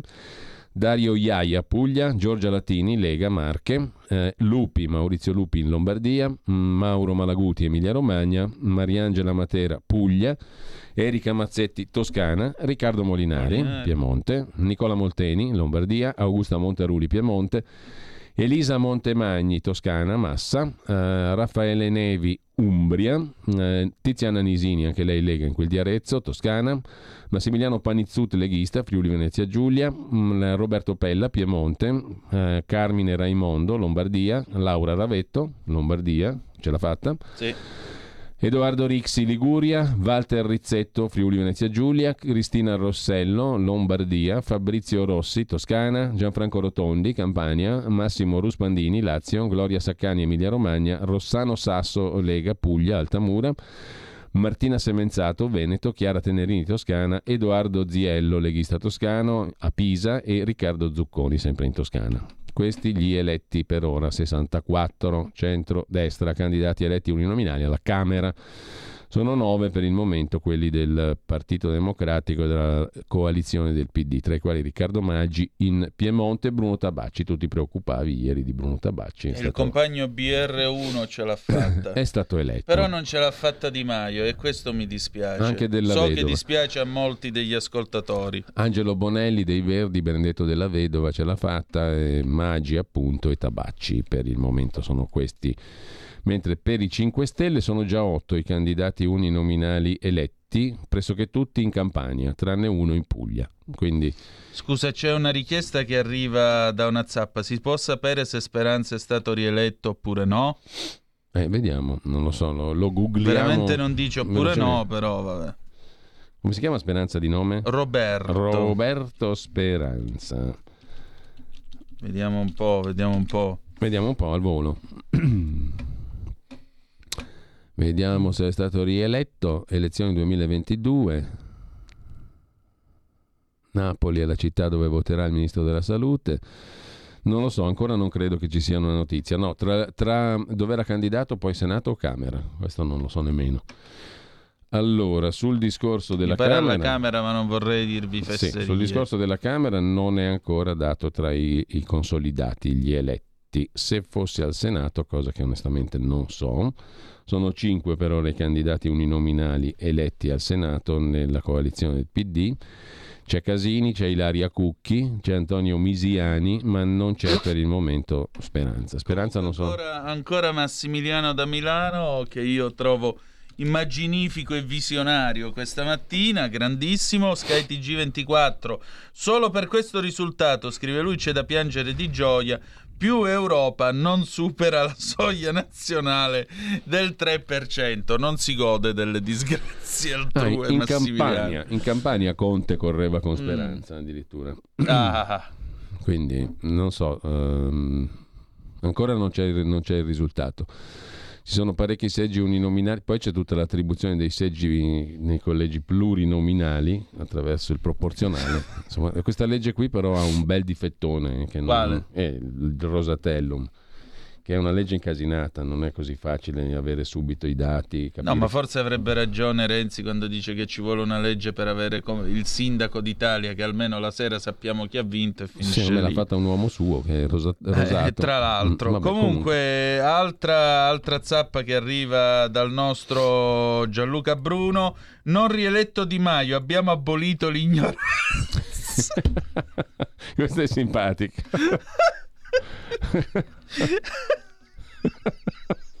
Questa è bella.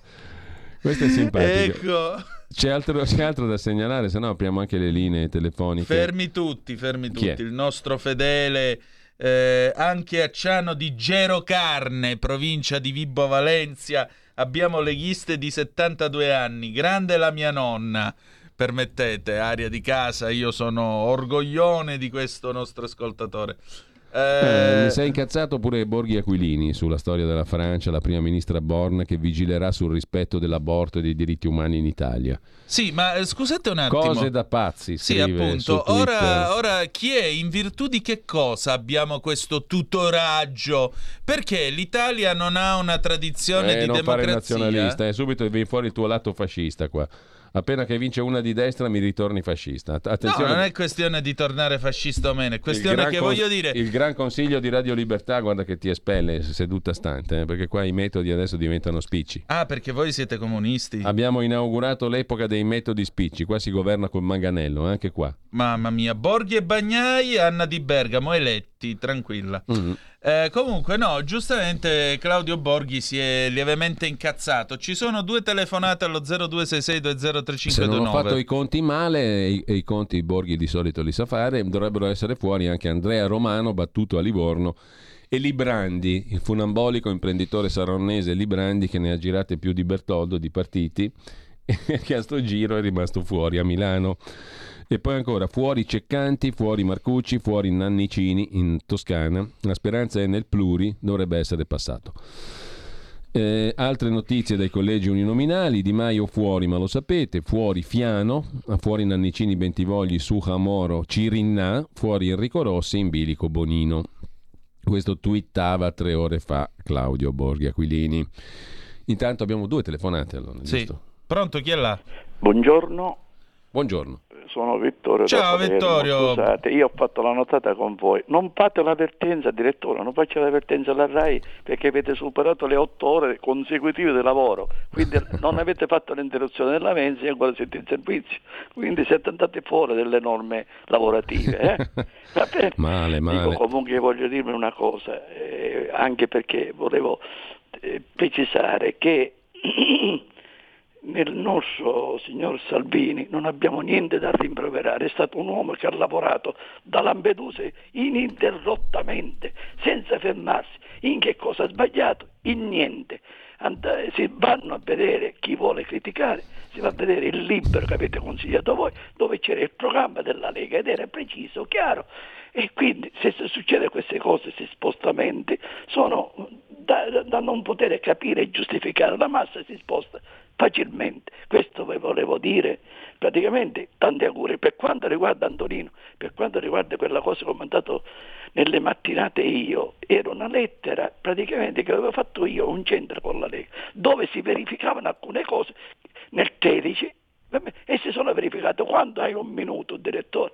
La Lega fino in fondo non è una critica. Ci sono i grillini, ci sono PD, ci sono tutti mm. e si sono verificate nell'ultima legislazione quando lo spazio quando ti sei un giallo rosso, prima era il giallo verde, poi il giallo rosso e, e, si è verificato esattamente quello che ho detto nel 2013. Va bene? Okay. Auguri per tutti, speriamo che stiamo tutti Grazie. Uniti. Grazie Vittorio. Sabine Rica. E altra telefonata, pronto chi è là? Ciao, sono Marco da Mantova. Amate adorata, buongiorno. Anch'io ho seguito la notte fino alle 4. Vi devi dire in, prima, in primo luogo che filmato era quello che, facendo, che avete fatto sentire stanotte di, di, Sapelli, in modo che io me lo posso andare a cercare. E sì, era Sapelli a Real Estate RE Italy. Mm, ok. Ok, quindi lo trovi. Allora, io sono uno di quelli che non si è vaccinato e sono il primo a dire che è ora di finirla con questa storia dei Novax. Ma sì, no. mi, associo, mi associo vostra, al vostro appello perché è ora di basta. Ma non è un appello, allora, è una constatazione che nasce dai numeri. Esatto, nasce dai numeri. No, fine, oh. finito il discorso, dai. Poi... Ok, allora, ehm, allora, la Lega ha perso. Poi alla fine, diciamola voti. com'è, sarà stata l'informazione, sarà stato quello che vuoi, ma eh, la grandissima parte degli italiani si è vaccinata. Punto. Okay, fucile alla chi... testa, non fucile alla testa, informazione non Pecore, informazione. lupi, treni. si sono vaccinati camion. gli italiani. Fine. Chiudiamola lì e andiamo avanti, direi, se no non, non, ci perdiamo veramente in un bicchiere d'acqua. No, eh, scusami, non era per toglierti la parola, eh. prego Marco. Assolutamente. Allora, la mia considerazione è questa. Noi come Lega abbiamo perso perché per un anno e mezzo non ci è stato permesso di fare politica, in quanto in un, partì, in un governo di unità nazionale barra tecnico la politica è bloccata perché c'è un tecnico che non gliene frega fondamentalmente nulla di quello che pensano i partiti che lo sostengono, anche perché poi è stato voluto dal Presidente della Repubblica. Adesso, come avete detto voi giustamente, ma no, era una cosa della quale stavo ragionando anche stanotte, si torna a fare politica. Vediamo chi la sa fare meglio. Ultima considerazione, poi chiudo. Mm-hmm. Eh, lo pensavo proprio stanotte mentre praticamente arrivavano i dati, ci saranno problemi anche per Fontana perché cambiando gli equilibri a livello nazionale eh sì, e sì, cambiando sì. gli equilibri anche in Lombardia piuttosto che in Veneto, vedrai che già qualcuno nelle scorse settimane come Romano La Russa dice e va, e va dicendo, e la Moratti si è mossa perché evidentemente degli appoggi li aveva, ora si cambia, si cambia, il registro. Ultima cosa, ditemi che fine ha fatto quella parlamentare della quale ora mi sfugge il nome, che, per la quale don- essere femminista vuol dire mettere là in fondo a qualsiasi a, professione. Cirina. No, la Cirina la è un'altra. La Boldrini, esatto. Bon, lascio, lascio, spazio agli altri, cercatemeli per favore. Grazie. Per ciao. il momento non è segnalata tra i collegi che sono stati attribuiti. Nel mentre abbiamo un'altra telefonata, la prendiamo subito. Pronto? Chi è là? Luisa di Varese. Buongiorno, Buongiorno. Luisa. Dunque, io sono una vecchia leghista da 30 anni, sì. dal 92, e ho sempre constatato, vecchia in tutti i sensi, eh, perché anche come età, ho sempre constatato eh, come voce no, che la signora. nostra Lega è, è sempre stata in salita Mm, ben poche volte abbiamo potuto proprio tirare sul fiato perché è tutto così complicato e così difficile, ma come leghista dura e pura dico a quelli leghisti che non lo sono, che non ci hanno votato, che avete sbagliato. Salvini qualche errore l'ha fatto, non si può negare perché è vero, ma la Lega non è solo Salvini, ci sono tante brave persone dentro, tante persone che danno l'anima per questa Lega, compresa me. Buongiorno, grazie. Grazie a lei cara. Allora, ehm, intanto è arrivato un messaggio da Maurizio Bolognetti. Che Siete salutiamo. grandi, una bacia dal confino lucano, con tanto di cuore, perché Maurizio fa le interviste, ma, ma lo sai che mi ti... piace molto? Sì, no, ma è, bravi... è bravissimo. Perché soprattutto... lui ha questo suo modo molto friendly di abbordare le persone e poi mi piace molto quando gli parte quella sottile presa in giro perché riesce ad accompagnare l'intervistato. Come, come, diceva eh, il tuo avo, se non mi ricordo male, lui le persone le fa cantare senza legnate. Senza legnate, esatto, sì. Eh, mio papà lo dice. Tuo papà. fa cantare la gente senza legnate, è vero, è proprio così. Uh, dunque, qui abbiamo altre domande. Davis da Malaga, che io saluto sì. e che ci sta ascoltando, voleva informazioni sull'estero. Come è andato il voto con l'estero? Eh, Circoscrizione ecco qua, estero, estero ecco vediamo un po'. Allora, PD al 31. che ormai stamattina è... sembra un più un'imprecazione. Sì, siamo, siamo, un po' sul versante, diciamo... Un po' Lavarin. Sì, PD. PD. Il partito di Bibbiano ha il 31,3. Questo perché il PD sta arrivando al 31% all'estero. Ma sembra di avere Varin di fianco, sembra di avere Semi qua. Sei pauroso. Ma sentiamo le canzoni! sentiamo i numeri, sentiamo i numeri. Sentiamo i numeri. Senta che botta, oh. Uh, allora, mh, mm, Partito Democratico 31 e, e 1, sono 1595 meravigliose sezioni in tutto il mondo su 2165 ce ne manca una cinquecentina ancora, anche questo non si capisce perché, ma comunque il PD è al 31,13%, Lega, Salvini Premier, Forza Italia, Fratelli d'Italia era il gruppone del centrodestra tutti insieme al 26,8%. Il Maie, il mitico Maie, che Mamma esprime mia, anche Maie. gente in Parlamento continuamente, incredibile ma vero, 16,29%. 5 Stelle 8,25. C'è anche l'Unione Sudamericana Emigrati Italiani 6,7 e Azione Italia Viva, Calenda 6,11 un movimento delle libertà all'1,7 e il resto è l'Italia del Meridione e impegno civico che si distingue anche all'estero per un miserrimo 1,1%. Di Maio proprio è il re degli sfigati, diciamo, in questa, in questa competizione Comunque elettorale. secondo me dobbiamo sta, da fare diciamo un regalo. sta diventando quasi simpatico però. Eh. Sì, ma dobbiamo fare un regalo a chi ci ha scritto quella battuta dicendo abbiamo abolito l'ignoranza. Giulio, noi a, questo, a, questa dobbiamo fare un regalo perché hai è ragione, geniale. Dai. Hai ragione perché è bellissima. Allora, uh, intanto torniamo a rifrescare. Ma adesso dobbiamo andare in pausa, sì, Giulio! È vero, è vero. PD. PD.